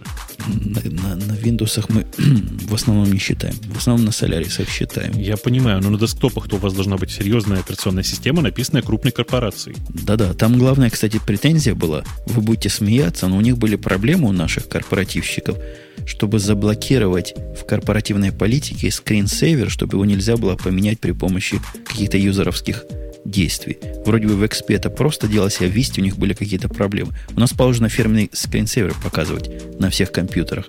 И ни-ни поменять его никак. Вот это серьезный а довод, я понимаю. Ну да. То есть, а под Вайном не пробовал запускать фирменный скринсейвер? Ну, он довольно страшен и уже сон. Меня, кстати, начальство тут дергало, почему у меня на маке не такой скринсейвер. Но я объяснил, что просто пока его не задеплоили на все маковские компьютеры. У нас тут есть частота open source, какие-то гну-баксы вручают. Ты, ты видал такое? Да. Но это все ерунда по сравнению с Яндексом, который целых две новости сделал. Давайте я вас сначала похвалю, Какие? а потом поругаю. Так ты меня пугаешь. Ну давай, хорошо. Во-первых, на Яндекс я, собственно, сбалансирован, почему ты понимаешь? Потому что мы один на один, я ж не могу тебя топтать. Это будет несправедливо. Так, хорошо. Поэтому хорошо. я аккуратненько. На меня покушается. Это хвалю. Я, я ставлю галочку. Я ага. хвалю. Компания какая-то GT7 наехала на Яндекс. Вы будете... Это из, из серии, очевидно, невероятная. Из-за того, что он не то возвращает в результатах поиска. Они там белины объелись или вообще с ума побежали. Нет, ты, ты э, раскрой, что именно не то. Потому, потому что не все читали новости. Значит, наехала она в арбитражный суд. Не по-детски. И попросила обязать Яндекс удалить из поисковой базы публикацию, публикацию GT7. Кидалы, заказали, приняли, опубликовали статью, не заплатили гонорар. Кроме того, что убрать, вы еще должны были, вы, индексоиды, заплатить миллион рублей за, видимо, растаптывание их GT7 репутации – и как-то вы проскользнули. Проскользнули теперь это называется, да? Ну окей. Не, на самом деле, если бы у нас было прецедентное право, это был бы прецедент. Потому что э, вообще первый раз такой суд проводится в России на тему поисковых систем, и суд однозначно заявил, что поисковые системы в этой ситуации, ну, как бы, э, являются не, не является какой-то какой такой стороной в иске, потому что всего лишь предоставляет информацию э, от э, других, так сказать, источников. То есть не распространяет информацию напрямую, а только оказывает услуги поиска. Примерно так. Вообще позиция довольно скользкая. Не то, что скользкая, но э, под ударом, в принципе, позиция. Потому что если было бы то самое прецедентное право, о котором ты говоришь, можно было бы вспомнить многочисленные наезды, например, на торрент-сайты. Даже не торрент-трекеры, а сайты, которые распространяют ссылки. Их-то за что закрывают? Если их за это закрыли, почему бы Яндекс не закрыть за подобное? Ну, не скажи. Значит, во-первых, на, у, у торрент-трекеров обычно есть форум, и большая часть нападок осуществляется именно на него. Ах, на форуме написано, вот здесь вот есть ссылка «Скачать файл». Уберите немедленно эту ссылку. В смысле, скачать торрент-файл. Uh, у Яндекса своих таких никаких ссылок нет, мы их все берем из интернета, и по большому счету вся информация, которую мы берем, она тоже из интернета. Ну вот если бы мы я, я наезжал бы на Яндекс, как как какой-нибудь прокурор, я бы сказал, а какая, собственно, разница? У, у новый какой-нибудь или еще какой-то торрент search, я уж не знаю, как они сейчас называются, свои сервера, на которых эта информация хранится, эти ссылки. Яндекс точно так же информацию кеширует на своих серверах, и там же она хранится. И эти ссылки от Яндекса. То, что они где-то нашли, кому какое дело, собственно? Не, ну, понимаешь, если бы ты, конечно, был адвокатом, собственно, э, точнее, прокурором в данном деле, то можно было бы думать о том, что, что Яндекс проиграет. Но так как российский суд самый гуманный суд в мире, э, то, собственно говоря, суд признал, что ну, никакой проблемы здесь нет.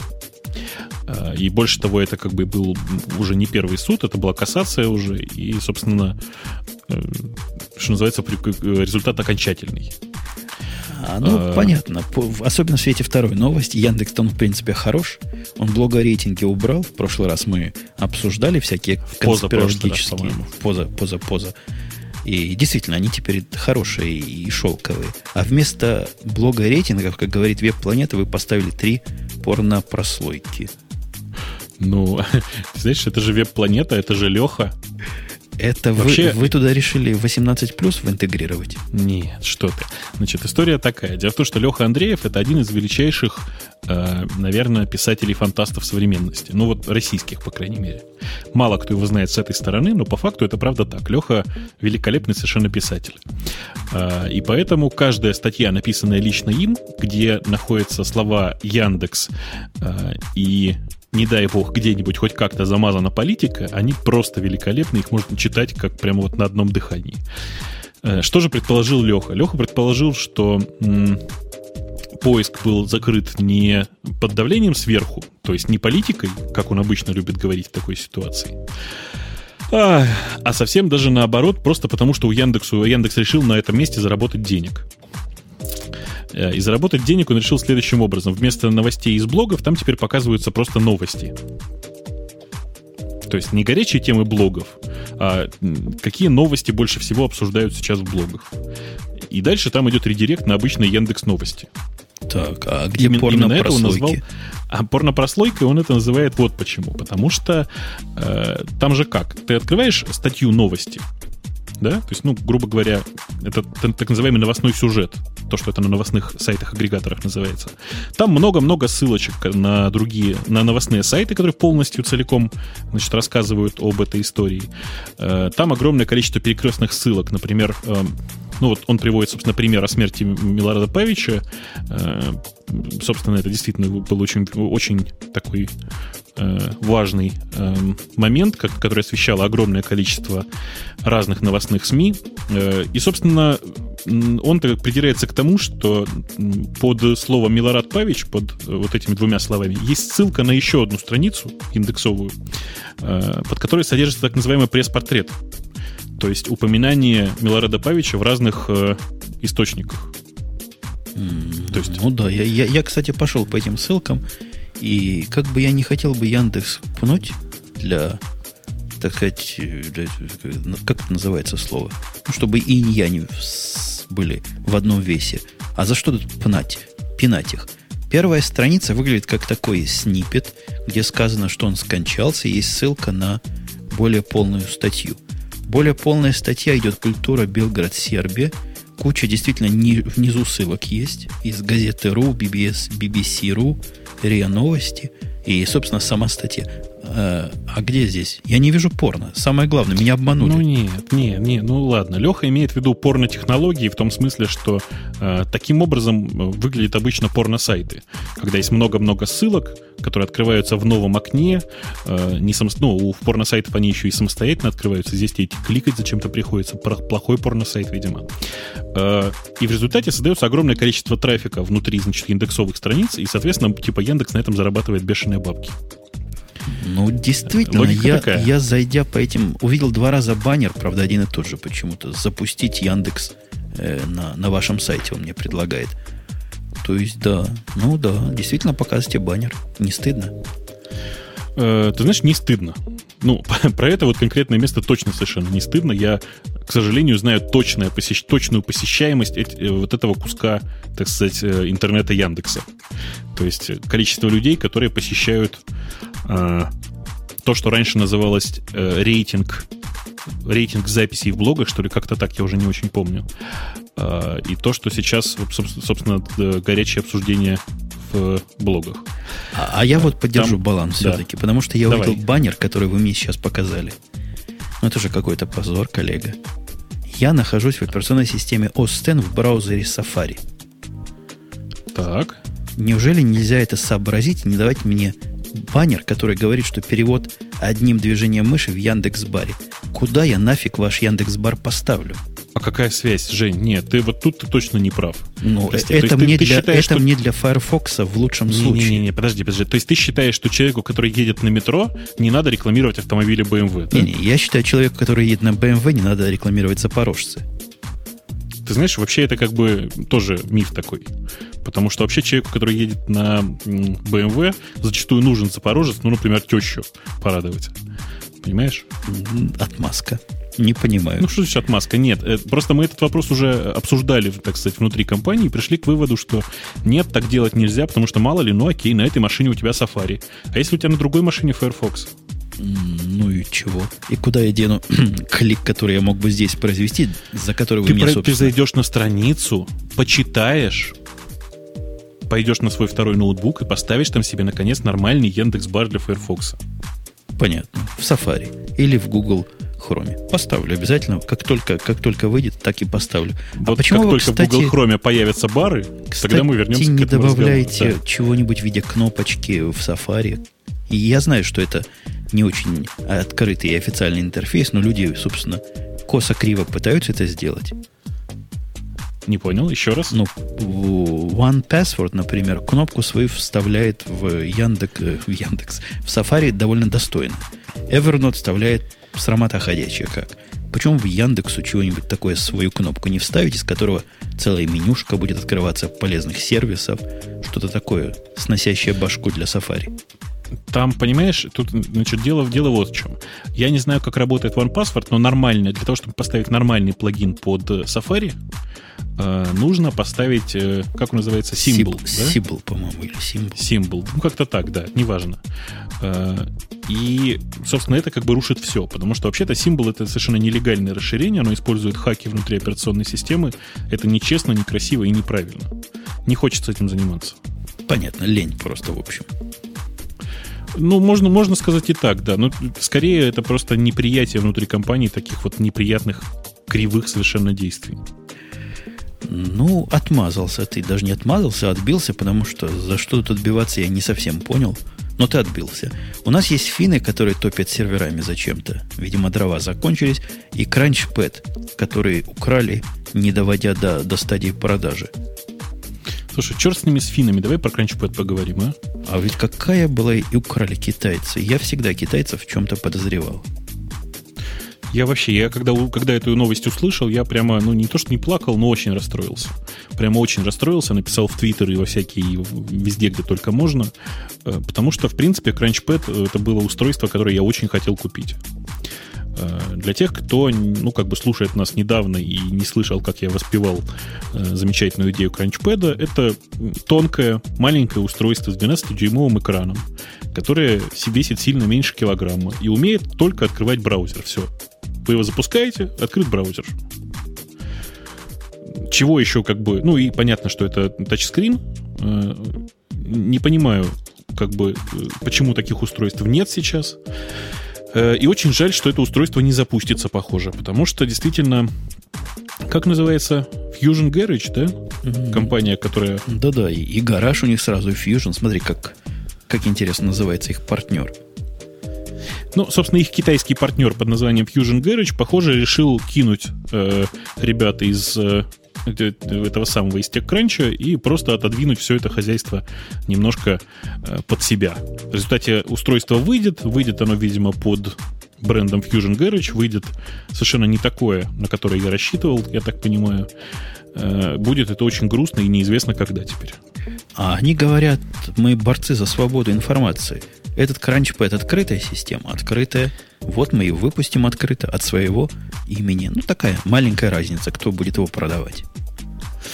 Ох, ну, тут же надо понимать, что это вопрос чести, да, то есть э, ребята из, э, Crunch, из, ком, из команды, оригинальной команды CrunchPad э, тщательно вылизывали, значит, идею, придумывали все это, делали, да, по глупости, значит, вместо того, чтобы э, сначала все это делать закрытым, а в момент релиза объявить открытым, они с самого начала решили, что это будет открытое все, использовали открытые технологии, э, их патчи там для этого самого господи, что такое, их линуксовые патчи поехали в ядро, э, их действия были замечены внутри комьюнити Ubuntu, ну и все, все такое.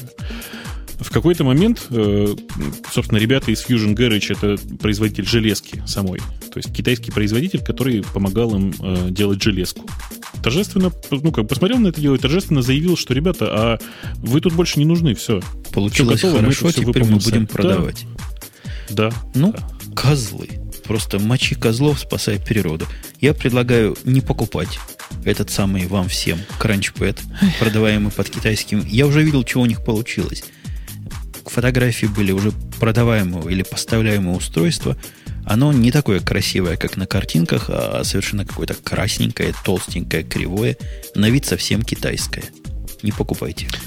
Ну, меня вот это и очень сильно расстраивает. И, собственно, Майкл Арингтон очень правильно говорит, что э, ситуация похожа на э, то, как если бы Fox, Foxconn, который на самом деле производит большую часть железа для айфонов, э, за день до старта айфонов вдруг объявил, что а нифига, Apple тут ни при чем, мы сами выпускаем новое устройство, будет называться, я не знаю, чайнофон. Ну, факс, факсфон. Ну, как, вот. как говорил Глеб Жиглов, наказание без вины не бывает. Надо им было лучше своих партнеров выбирать этим самым э, кранчпэдовцам. Ну, что ж они так? Тут, видишь, э, забавно еще то, что э, ребята из CrunchPad, в принципе, сделали все сами, да, то есть они не пытались организовать какую-то новую компанию, не пытались ничего. Они просто собрались вместе и решили, давайте-ка сделаем. И у них были все шансы доказать, что даже такой маленькой командой там, из четырех человек можно родить новое устройство, которое успешно продать. В принципе, э, зная посещаемость блога TechCrunch и вообще всего, что с этим связано, я уверен, что они бы продались очень успешно. Они, в принципе, доказали, что действительно маленькой командой можно сделать продукт, концепцию, идею, разработку, которую потом успешно украдут нечистые на руку китайцы. Молодец, да. Э, знаешь, что мне еще грустно? Мне еще грустно, что э, теперь, собственно, теперь оплотом э, идеологии, ну, по сути, идеологии, которую придумали ребята из Crunchpad, будет Google Chrome OS. Э, при этом разница очень велика, потому что я, ну, как бы смотрел то, что делают ребята из CrunchPad, они действительно просто запускают только браузер, больше ничего. То есть это как бы без, без всяких придумок, просто браузер. При Google Chrome OS. Ну, типа того. То есть они не пытаются сделать вид, что это какая-то новая операционная система, что-то еще. Нет, это просто браузер. Это просто операционная система, которая умеет запускать браузер и Skype. Все. Причем Skype запущен как бы в бэкграунде и провязан с браузером. Ну, вообще там Chrome, Google Chrome OS, когда мы обсуждали, они, видимо, решили, что одного browsing experience 'а будет маловато. И пытаются делать закидки на всякое другое. На коммуникацию, которая не скайповая, естественно, в чем ее, конечно, минус. На какие-то особые специальные окошки, на какие-то веб-аппликации, особым образом выглядящие. Может быть интересно. Я, собственно, с удивлением ожидаю, чего в конце концов появится в 2010 году. Не знаю, мне кажется, что Chrome э, как бы ждет э, забвения. Я очень надеюсь, что э, Google одумается и начнет вместо Chrome продвигать Android на десктопы, потому что даже это будет лучше, чем то, что сейчас себя представляет Chrome. Потому что гугловские амбиции очень сильно мешают. Ну, зачем тянуть идею нативного выполнения кода в браузер? Ну, ну звучит, звучит это как костыль, конечно, какой-то, который показал свою смерть в, в случае актификсов, например. Где актификс? Ты видишь актификсы? ActiveX есть в банковской среде, но этого как бы это, это все мелочь. К счастью, никто не видит. Ну да, ну да, все оно странновато немножко, пока звучит сыровато, но поживем увидим. Может, хватит у них ума не, не придумывать революции и не вносить вот таких расширений на те области, в которых совершенно не надо браузера подобной системе заходить. У меня две странных, просто симметричных новости возникло. Во-первых, я не вставил первую из них. Я прочитал, что Турция выдает всем своим гражданам имейлы теперь. Казалось бы, ну что такого? Турция выдает гражданам имейлы. Ты не встречал эту новость? Не, я не встречал эту новость, но это очень круто. Они говорят есть... при рождении прямо каждому гражданину Турции будет даваться имейл, который будет, как, э, я не знаю, если в России какой-то номер особый человеку присваиваемый. Здесь-то Social Security э, номер, номер социального страхования на кривом русском языке. А вот теперь еще будет имейл, который с самого рождения и до самого конца будет у всякого турка. А обоснование этого странное. Они хотят себя ограничить от опасных зарубежных email-сервисов, чтобы был свой собственный турецкий, очень безопасный. Ну и какой дурак будет пользоваться в интернете, эм, скажем, для сайтов знакомств каким-то не, каким-то официальным адресом? Ну, что, дурак, что ли? Не то, что официально. Там, наверное, будет нечто там bobuk.familia.name. То есть, чтобы сразу было видно, кто ты такой и кто твой папа с мамой. Не, ну ладно, это, это фиг с ним. То есть, правда, это как бы такое нарушение внутреннего, внутренней безопасности, но при этом сам по себе шаг нереально крутой. То есть, ты понимаешь, что это, что это означает? Это значит, что каждый ребенок там с малого возраста будет понимать, что у него есть e-mail. Да, это действительно круто, но на самом-то деле э, ваши российские коллеги, они еще более круто заваренные. То есть они турков этих сделали как стоячих. У вас теперь тоже будет, коллега мой, российский имейл у каждого. Мало того, он еще будет на русском языке. Ну, как бы, я даже не знаю, что сказать. То есть, история про e-mail на русском языке, она интересная, но прямо сейчас технически нереализуемая. То есть нужно предпринять некоторые довольно большие шаги, в частности, да нет, вообще, вообще нереализуемые, потому что если я сейчас напишу, например, на ну, русскими буквами логин собака Яндекс.ру, например, то, ну окей, допустим, мы у себя в Яндексе прикрутим какие-нибудь изменения для того, чтобы это таки, такая почта ходила. Но как только он выйдет за пределы Яндекса, понятно, что это письмо э, с побитой кодировкой в поле from, э, оно будет, в общем, э, запихнуто, если не в спам, то в какой-нибудь джанк вообще на месте просто. Или реджекнуто будет на месте, но в принципе тут тоже есть метод. Всех провайдеров обязать поддерживать вот это все хозяйство. Запачить свои email сервера, а кто не запачит, тому отключать воду. Ну, нет, еще раз, технических решений э, придумать можно много. Просто прямо сейчас этих решений нет. Безусловно, можно, можно как бы сделать, и это не, не тяжело. То есть, например, придумать, э, э, не то что придумать, а использовать один из готовых способов транслитерации. Твоя любимая веб-планета спорит, чем заменить собачку, которая тоже явно буржуйская какая-то. На русской клавиатуре собачек никаких нету. Предлагает букву «ё» поставить. Не, ну Йо это не серьезно. Это какой-то молодец, это молодежное очень получается. Не, ну, представь, как будет Бобук Йо. Или Умпутун да не, Йо. Не, не. Умпутун, Йо, умпутун.ком. Ну что ж это, не, не серьезно. Йо это молодежно очень. По-моему, очень браво получается. Как задорно. Будешь задорные имейлы. Фан... Я думаю, что нужно, нужно просто ввести какой-то новый символ э, и назвать его каким-нибудь особым, особым образом. Например, на. Точно. Умпутун Будем посылать. На umputun.com. Посылать на исключительно и в имейле теперь. Звучит все это бредовенько, и я думаю, дальше радио идти, я надеюсь, дальше радио идти не пойдет, а иначе как я тебе буду все это писать, и как я буду от тебя все получать, если вдруг ты перейдешь на гордую русское название Бобук собака, я уже не знаю чего, точка .rf. Не дойдет ведь? Ну? ну, пошлешь ведь не дойдет. А я пошлю тоже не дойдет, потому что ни Comcast мой, ни Gmail такого в жизни понимать не сможет. Ну вот Gmail позор вообще. Позор. Пора, пора. Придется вот мне на, пора, на Gmail.ru переходить для этого. Не, я думаю, что тебе никуда не придется переходить, и года через 3-4 все будут поддерживать, э, все, в смысле, все такие публичные большие э, интернет-сайты, которые раздают бесплатную почту, будут поддерживать э, такие вот, э, как это, локализованные, что ли, адреса. Почему? Потому что Э, есть Россия, которая недоста- недостаточно большая, но при этом есть Китай, у которого тоже есть локальные адреса. И это, в принципе, аргумент, ты знаешь. Маленький китайчик есть. У нас есть цифровая тема. Мы всегда были традиционно какая-нибудь цифровая тема под конец в наших парных выпусках. Как по поводу 10 лучших международных веб-продуктов 2009 года. Видал этот список? А, а по, по версии чего? По версии кого? Read Write Web. А, ну давай, это хорошо. Давай попробуем. Я... Кто-то у меня тут почту послал. Я зашел, открыл, посмотрел. Я... Что меня удивило в этом списке, некоторые из них я до этого слышал. Вот, например, Spotify. Spotify мы в прошлый раз обсуждали, когда про Леди Гагу говорили, о том, что он опозорился и вообще скоро закроется от невнятной финансовой модели. Я напомню, что она, по-моему, заработала 189 долларов – и в прошлом радио Ти мы соревновались, или в после шоу, чтобы радио Ти заработал больше, чем Леди Гага. Мы таки преуспели. Но вот этот Spotify на первом месте у них стоит в списке лучших международных продуктов.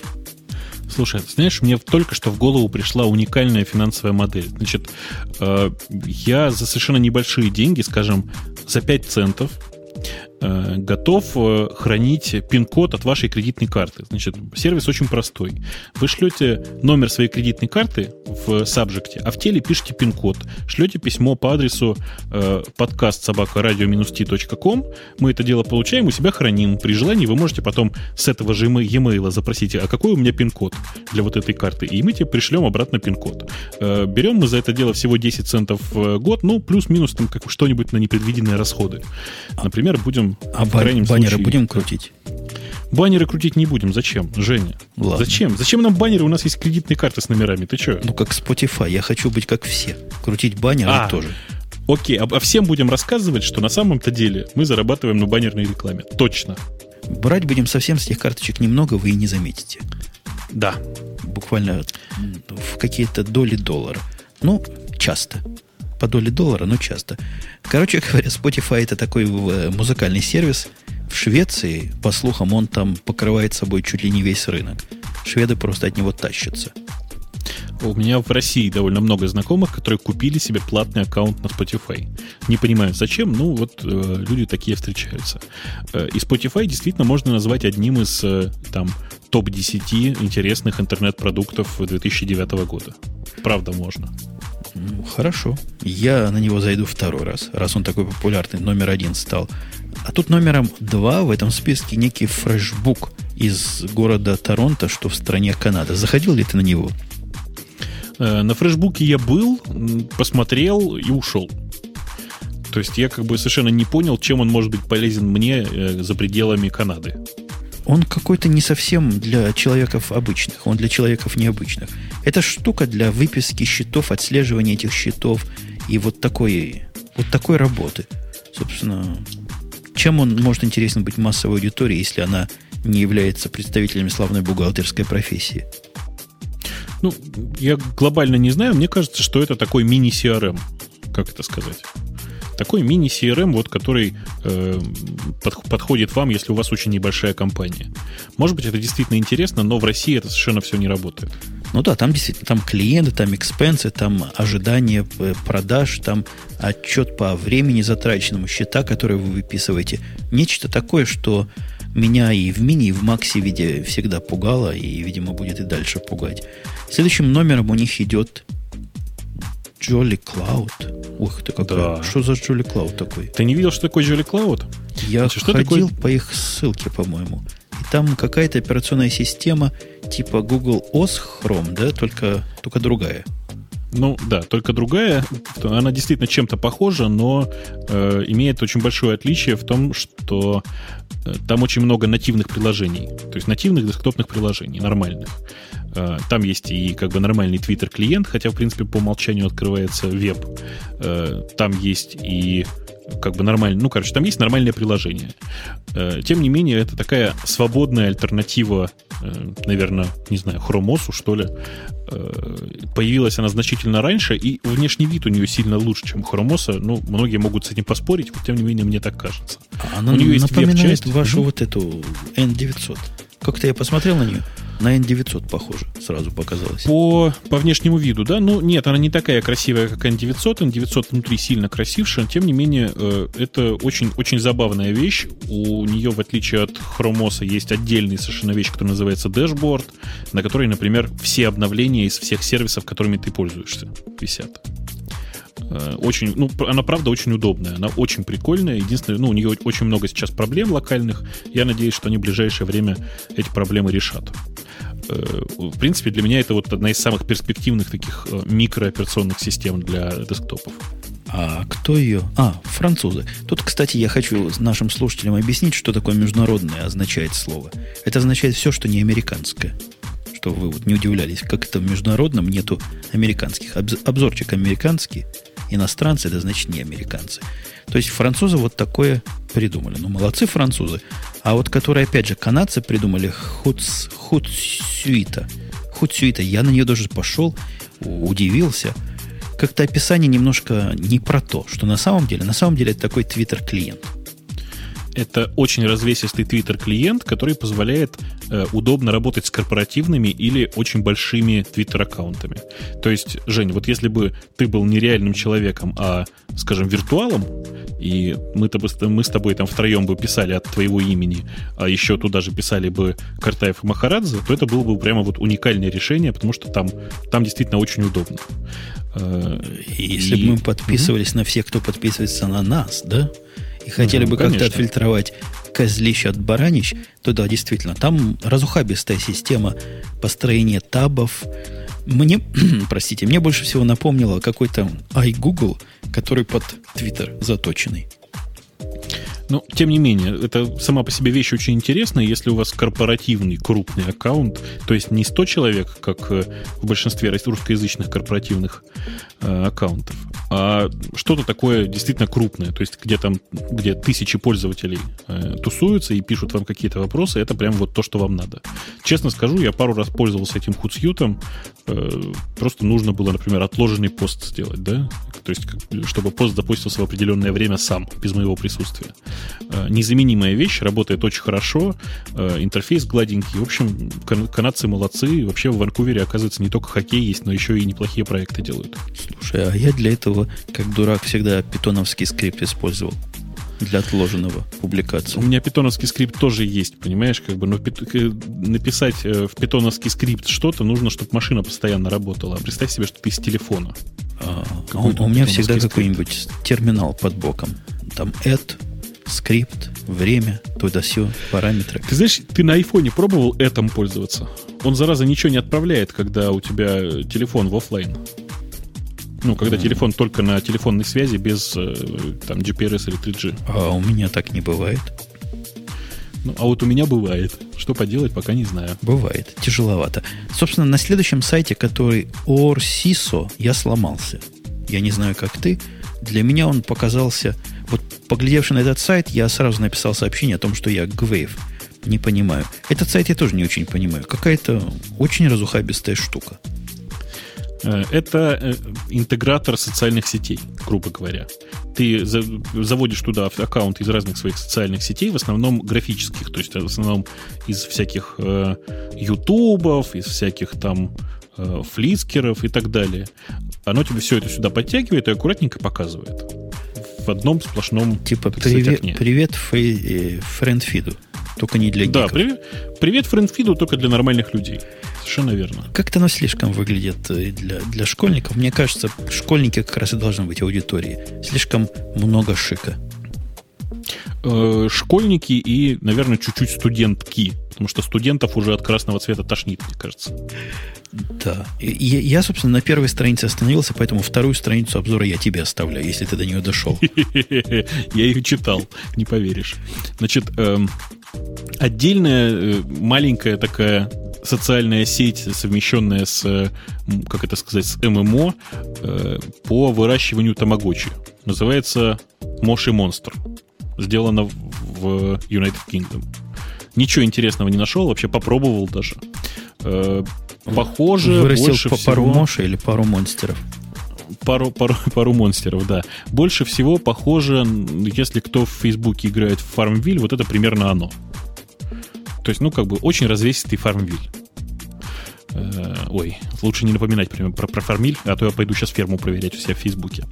Э, собственно, вот, ничего здесь глобально какого-то такого нового нет. Э, игра развесистая, у нее, ну, такая фичастая, активная, при этом больше всего похожа на Тамагочи.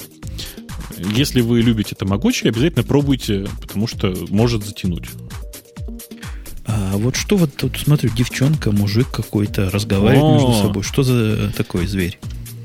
Э, это сервис, который по-корейски называется Witoku. Знаешь, что такое Witoku? Ты по-корейски произнес? Witoku? Да, Witoku. Ну. Witoku это по-корейски Talk. В смысле, мы разговариваем. Я понял. Так вот, это такой сервис, который позволяет тебе записать интервью по видео прямо через браузер. Никаких дополнительных усилий не надо. Вы оба регистрируетесь на этом сервисе, нажимаете на кнопочку, и интервью записывается, и ты потом его можешь вставить в блог. Действительно, очень, я тебе скажу, зашибенская вещь, если ты записываешь интервью. Прямо вот работает как надо. То есть ну, можно прямо... встретиться с кем-то, mm-hmm. да, поговорить и записать, что он обе стороны как бы. И твою он камеру, обе стороны, и, и его да, камеру он, включает, да, и совмещает все он, это в картинке, судя по всему. Да, а, а потом в результате он совмещает все эти две картинки, э, и у тебя получается э, там место для вставки в блок, которое очень-очень симпатичное, простой плеер, там подписано кто слева, кто справа, э, и, в принципе, вы можете разговаривать, все это прекрасно выглядит. Вот именно так выглядит, как э, в данном случае с... Кто это, господи, Джоли О'Делл о, а Стив Гарфилд, ты знаешь, кто такой? Вот на правой стороне картинки, для тех, кто не видит. Нет, должен. Стив, Стив Гарфилд — это чувак, который считается иконой практически видеоблогинга. Это чувак, который э, еще в конце 90-х годов начал вести видеоблог, по большому счету. Считается одним из самых крутых видеоблогеров в мире. Стив Гарфилд. Ага. Ну, с такой фамилией вообще грешно было бы не стать видеоблогером, мне кажется. Грешно. Но вообще довольно кучерявый сервис. То есть без затей, но, собственно, полезная вещь. Как без них это сделать, вот если подумать, без такого или подобного сервиса, можно, конечно, но сложно. Э, можно, можно через Skype, но это все требует извращений, монтажа и все такого. А здесь ты просто запускаешь, и оно просто работает. Причем работает без глюков, удобно, хорошо. Я, ну, как бы второго такого сервиса не знаю. А слушай, бизнес-идея сразу. Наши-то коллеги-подкастеры, которые ведут коллективные подкасты, ведь мучаются, сводя и соединяясь, и как-то не понимая потом, что дальше делать. Им вот такая, наверное, штука для аудио тоже не помешала бы. А кто им мешает записывать видео, а потом сливать просто аудиопоток? Ну, ваша, ваша не до конца интернетизация неких российских просторов может помешать видео передавать.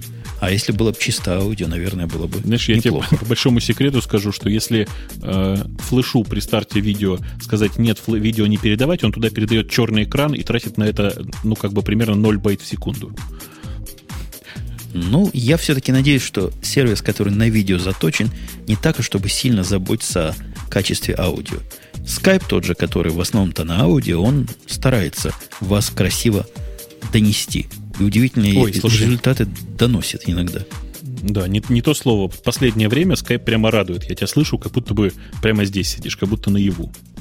Ну вот, а Skype молодец. Главное ноль релеев добиться всякими магическими шаманскими плясками. И, и сразу становится хорошо. Что тут у них дальше идет? Твит, твит Мими. По-моему, ты про твит, него где-то писал. Да, мы, ну, я про него прямо не писал, но я им как бы периодически пользовался. Это э, диг для тех, кто пользуется Твиттером. Примерно так.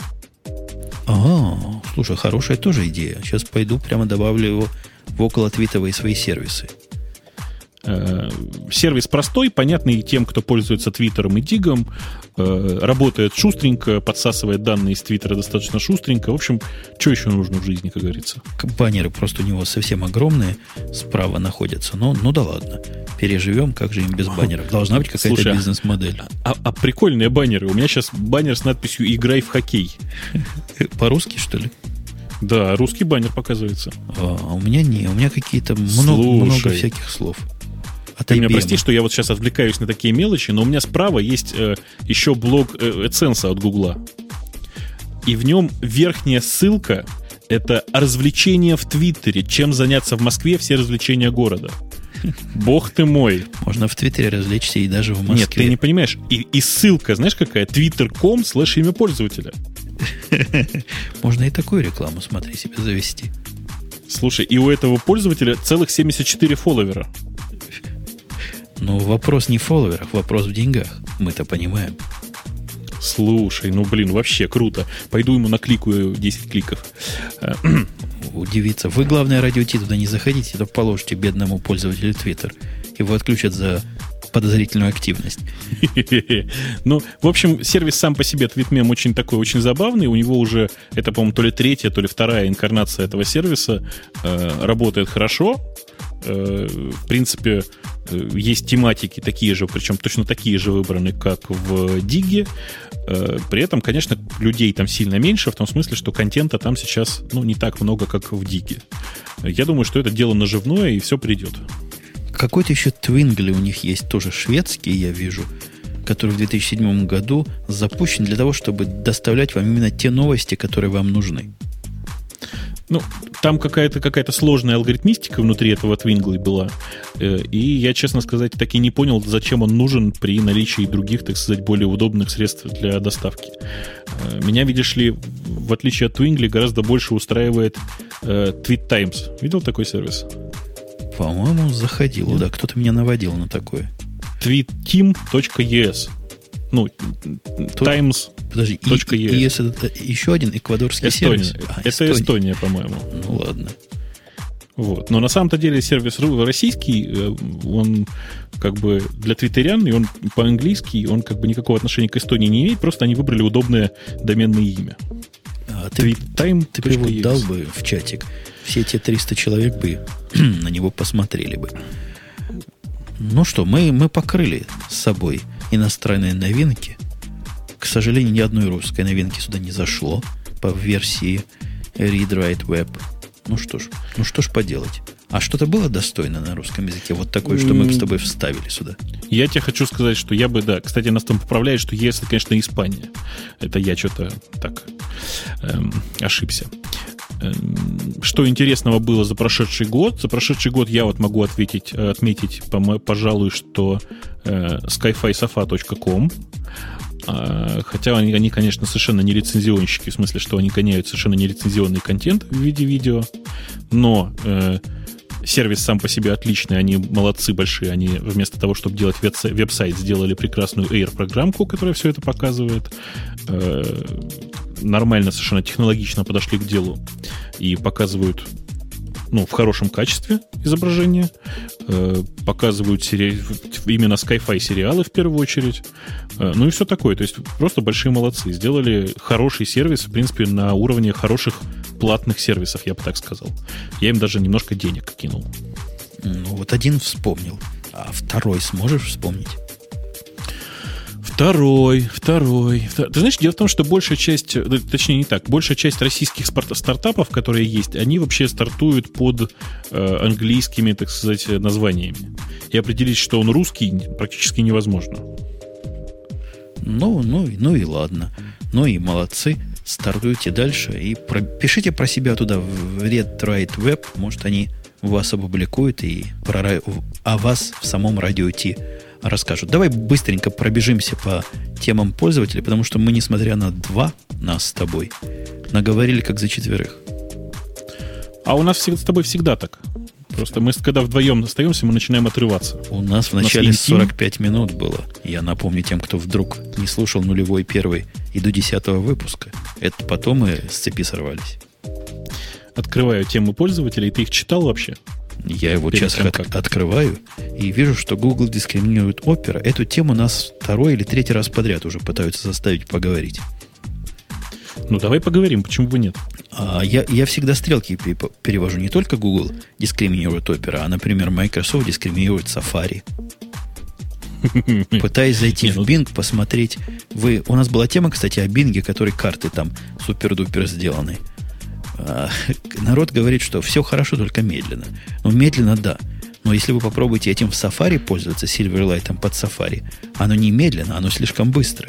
Попробуй зум сделать там, я не знаю, заходил я эти пробовал. карты. Да. Это же да. остановиться невозможно.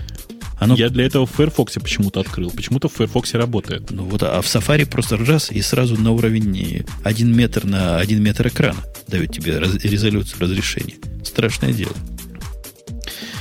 Э, тем не менее, действительно непонятно, почему Google так активно дискриминирует оперу. Э, и ну, как я совсем не понимаю, они поддерживают и гораздо менее успешные, например, Google Chrome, да, который по доле, так сказать, в интернете где-то сравним с оперой, они его поддерживают, видишь.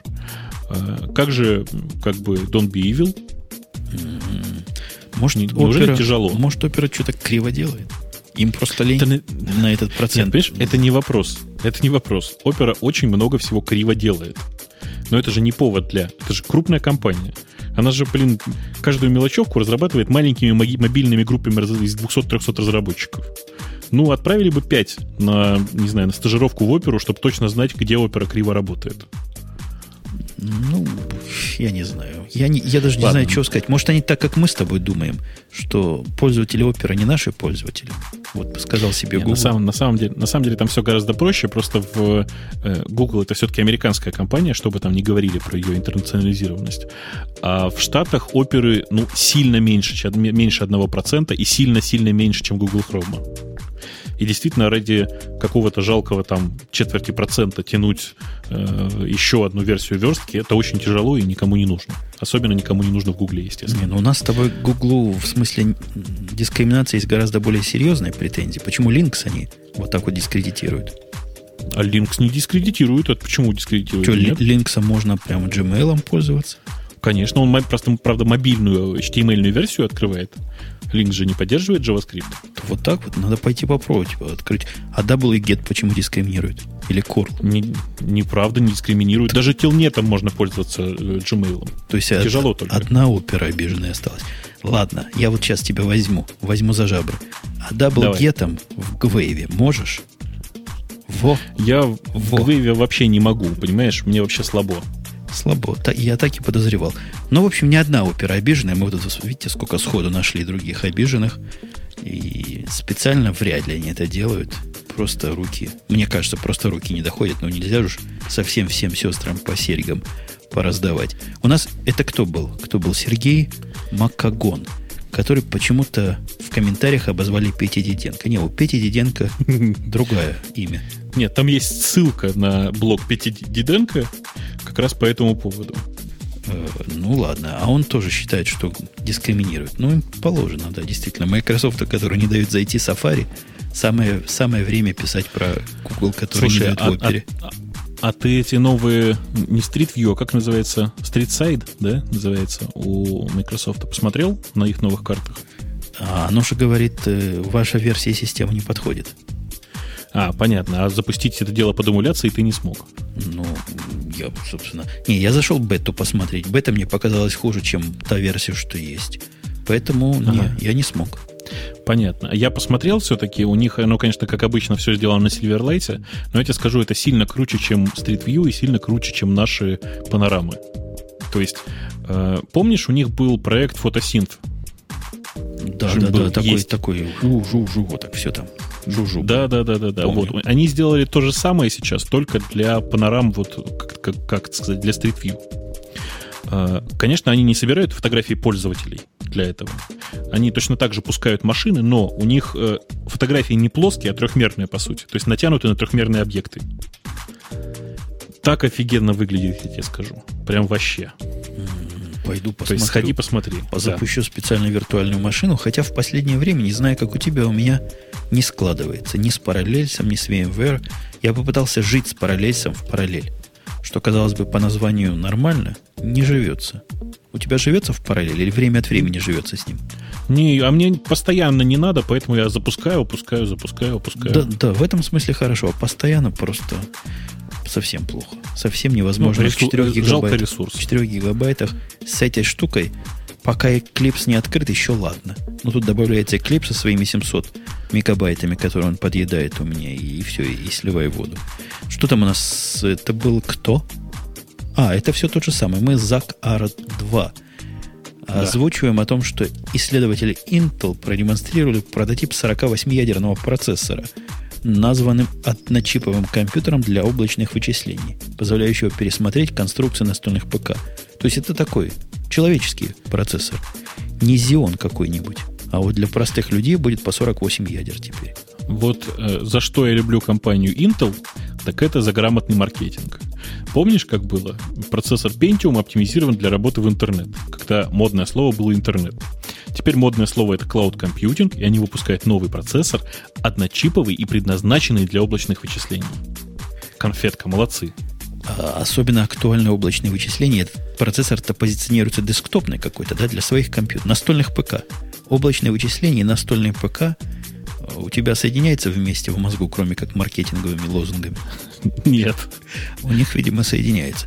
Ну, как крути 48 ядер, это, да, это много. Это много. У меня на сервере сейчас 24 ядра, вот на этом, на котором я наблюдаю за загрузкой.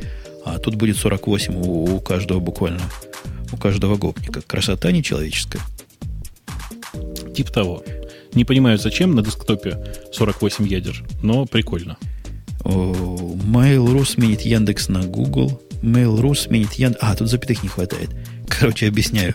Mail.ru раньше использовал Яндекс, а теперь он его сменит на Google для поиска. Э, Значит, к сожалению, я ничего не могу сказать по поводу этой новости, потому что, насколько я знаю, э, как бы ну, новый договор вступает в действие с э, 1 января, и кто там будет, Яндекс, Google или кто-то там еще, никто не знает до сих пор, в том числе и сам Mail. Но это какой-то Роем отчитался по этому поводу. Это, это не то чтобы отчитался, это какой-то слух. Там честно написано, что это слух. Э, И как бы ничего по этому поводу сказать нельзя. То есть, честно вам говорю, вот, вот как на духу. Никто не знает, что на самом деле будет. Э, Судя по всему, слив, который есть на Рояме, это кто-то из компании Mail.ru, который как бы высказал свою точку зрения по этому вопросу. Ну, прикольно. А ты знаешь, Что чего я хочу предложить Mail.ru поставить Да. вместо Яндекса и Гугла? А? Ну, догадайся. Рамблер? Вольфрам Альфу поставить. Вот это Ну, будет новый шаг для поиска в Mail.ru. Ты понимаешь, какое дело? Дело ведь в том, что, э, ну, как бы, многие удивляются, но вообще-то поиск на Mail.ru приносит Mail.ru довольно ощутимую часть их дохода. Это для Яндекса это там меньше, чем 1% дохода, да, а для Mail.ru это очень серьезные деньги. Э, А Вольфрам, он ведь денег-то не принесет. А За него, наоборот, запросит, наверное, за лицензию денег нечеловеческих, судя по тому, что их настольная, настольная на айфоновая аппликация, там чудовищных денег стоит по Да, айфоновым 50 долларов. масштабам, целых 50 Ужас. долларов. А представляешь, как можно Mail.ru было поменять имидж? Почта для умных. Поиск только в формулах. Слушай, это Ну, красота была. бы. Это перебор, конечно. Вообще очень забавно, что никто вообще не, во всех этих разговорах про то, что э, на Mail.ru будет поиск Гугла там, или поиск, я не знаю, апорта, э, почему-то никто не вспоминает, что у, у Mail.ru есть собственный поисковый движок, называется gogo.ru, э, и, ну, как бы вообще никто про это почему-то не говорит. То есть, ну, вспоминают отдельные гики. Может, они так себе ищут, мягко говоря. Да ты знаешь, вообще, честно сказать, это неплохой поисковик. Он еще не, зас, не засран э, этими самыми поисковыми оптимизаторами, потому что пользователей там нет. Он э, довольно неплохой, правда, правда довольно неплохой как поиск. Э, у него довольно большая база. И вообще, э, ходят слухи, что он по-прежнему не держит нагрузку в своем текущем состоянии. То есть э, не в состоянии как бы работать как э, замена любому поисковому сервису. Но тут надо же понимать, да, что вообще-то глобально компании Mail.ru наплевать, что там будет за поисковой строкой. То есть их, э, Почему? их деньги там интересуют. Почему? Потому что А е- подожди, Как если свое, Свое иногда бывает, хотя трудно сказать, свое иногда и дешевле, иногда и дороже бывает. Зависит от того, ага, какое оно свое. Зависит от того, какие условия договоров ты хочешь сказать. Ну да. А, да. Нет, там, там дело не в этом. Дело в том, что э, что, что ты не делай, да, то есть пользов, вообще пользователи Mail.ru приходят на э, приходят в поиск не для того, чтобы искать, они туда приходят в массе случайно. Ну, как бы довольно мало людей приходят на поиск Mail.ru для того, чтобы действительно искать. Э, туда очень много нагнанного трафика есть. Ну, как бы это само по себе не важно. Э, при этом пользователи на Mail.ru, они очень клевые.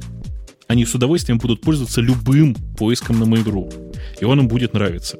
Ты знаешь, там вообще как бы действительно поиск от Яндекса сейчас. Если поискать в интернете, есть бесчисленное количество криков о том, что Mail.ru ищет лучше, чем Яндекс. А, вы для них улучшаете. То есть они первого качества у вас. Нет, просто большая часть пользователей, они ведь не знают про то, что там Яндекс. Понимаешь? Наверное, они их передиректят на самый быстрый сервер. На тот, который с AI 7, наверное, работает, а все остальные вот на тот второй на AI 6 идут. Да нет, у нас просто специальный совершенно, специальная провинция в Китае, которая занимается поиском ответов специально для Mail.ru.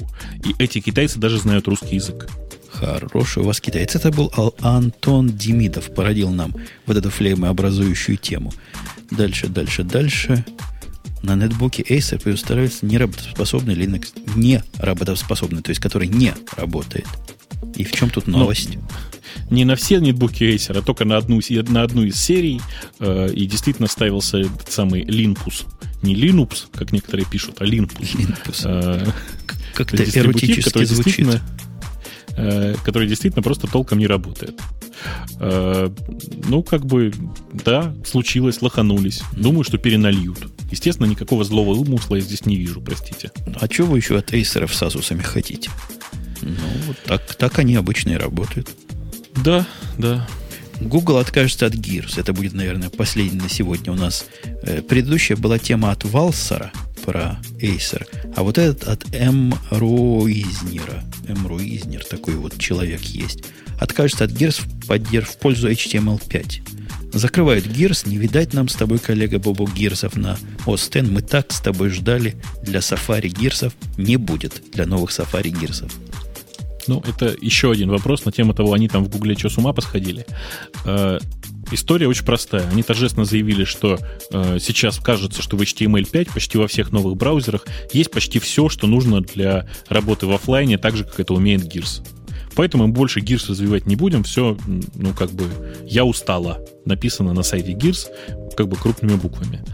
Э, не понимаю, зачем было так делать. Э, по крайней мере, можно было действительно довести до ума поддержку в э, существующих операционных системах. После этого торжественно заявить, что все, проект заморожен, дальше мы развиваться не будем. Нет, они это сделали очень-очень поздно. Ну, Gears, Ох. даже когда он работал на, на тех компьютерах, которых я пробовал, он работал так, что я его всегда отключал. Я не знаю, как ты. Вот это весь его могучий офлайн и вся эта могучесть, оно вносило столько сумятицы мне в голову и так часто не давало понять, где я сейчас нахожусь. Оно само зачастую не понимало переключиться, что проблем было больше, чем достижений. Но это в моем случае, когда я практически всегда в онлайне. Вот для того 0,00001% э, оно того не стоило. Не, ну слушай, конечно же, это проблема не гирзов, а то, как его использовали. Потому что вообще Gears сам по себе был прекрасной совершенно технологией, мы его местами даже где-то, кажется, местами использовали. Э, очень даже удобная совершенно сама по себе технология. Э, ни капли не менее удобная, чем использовать HTML там storage, э, который, HTML5 storage, который предполагают для замены Cheers. Ну, как бы, какой смысл? Гирзу все привыкли, он работает. Но тут вдруг они его перестали поддерживать. Та же самая обида на Google, которая после закрытия э.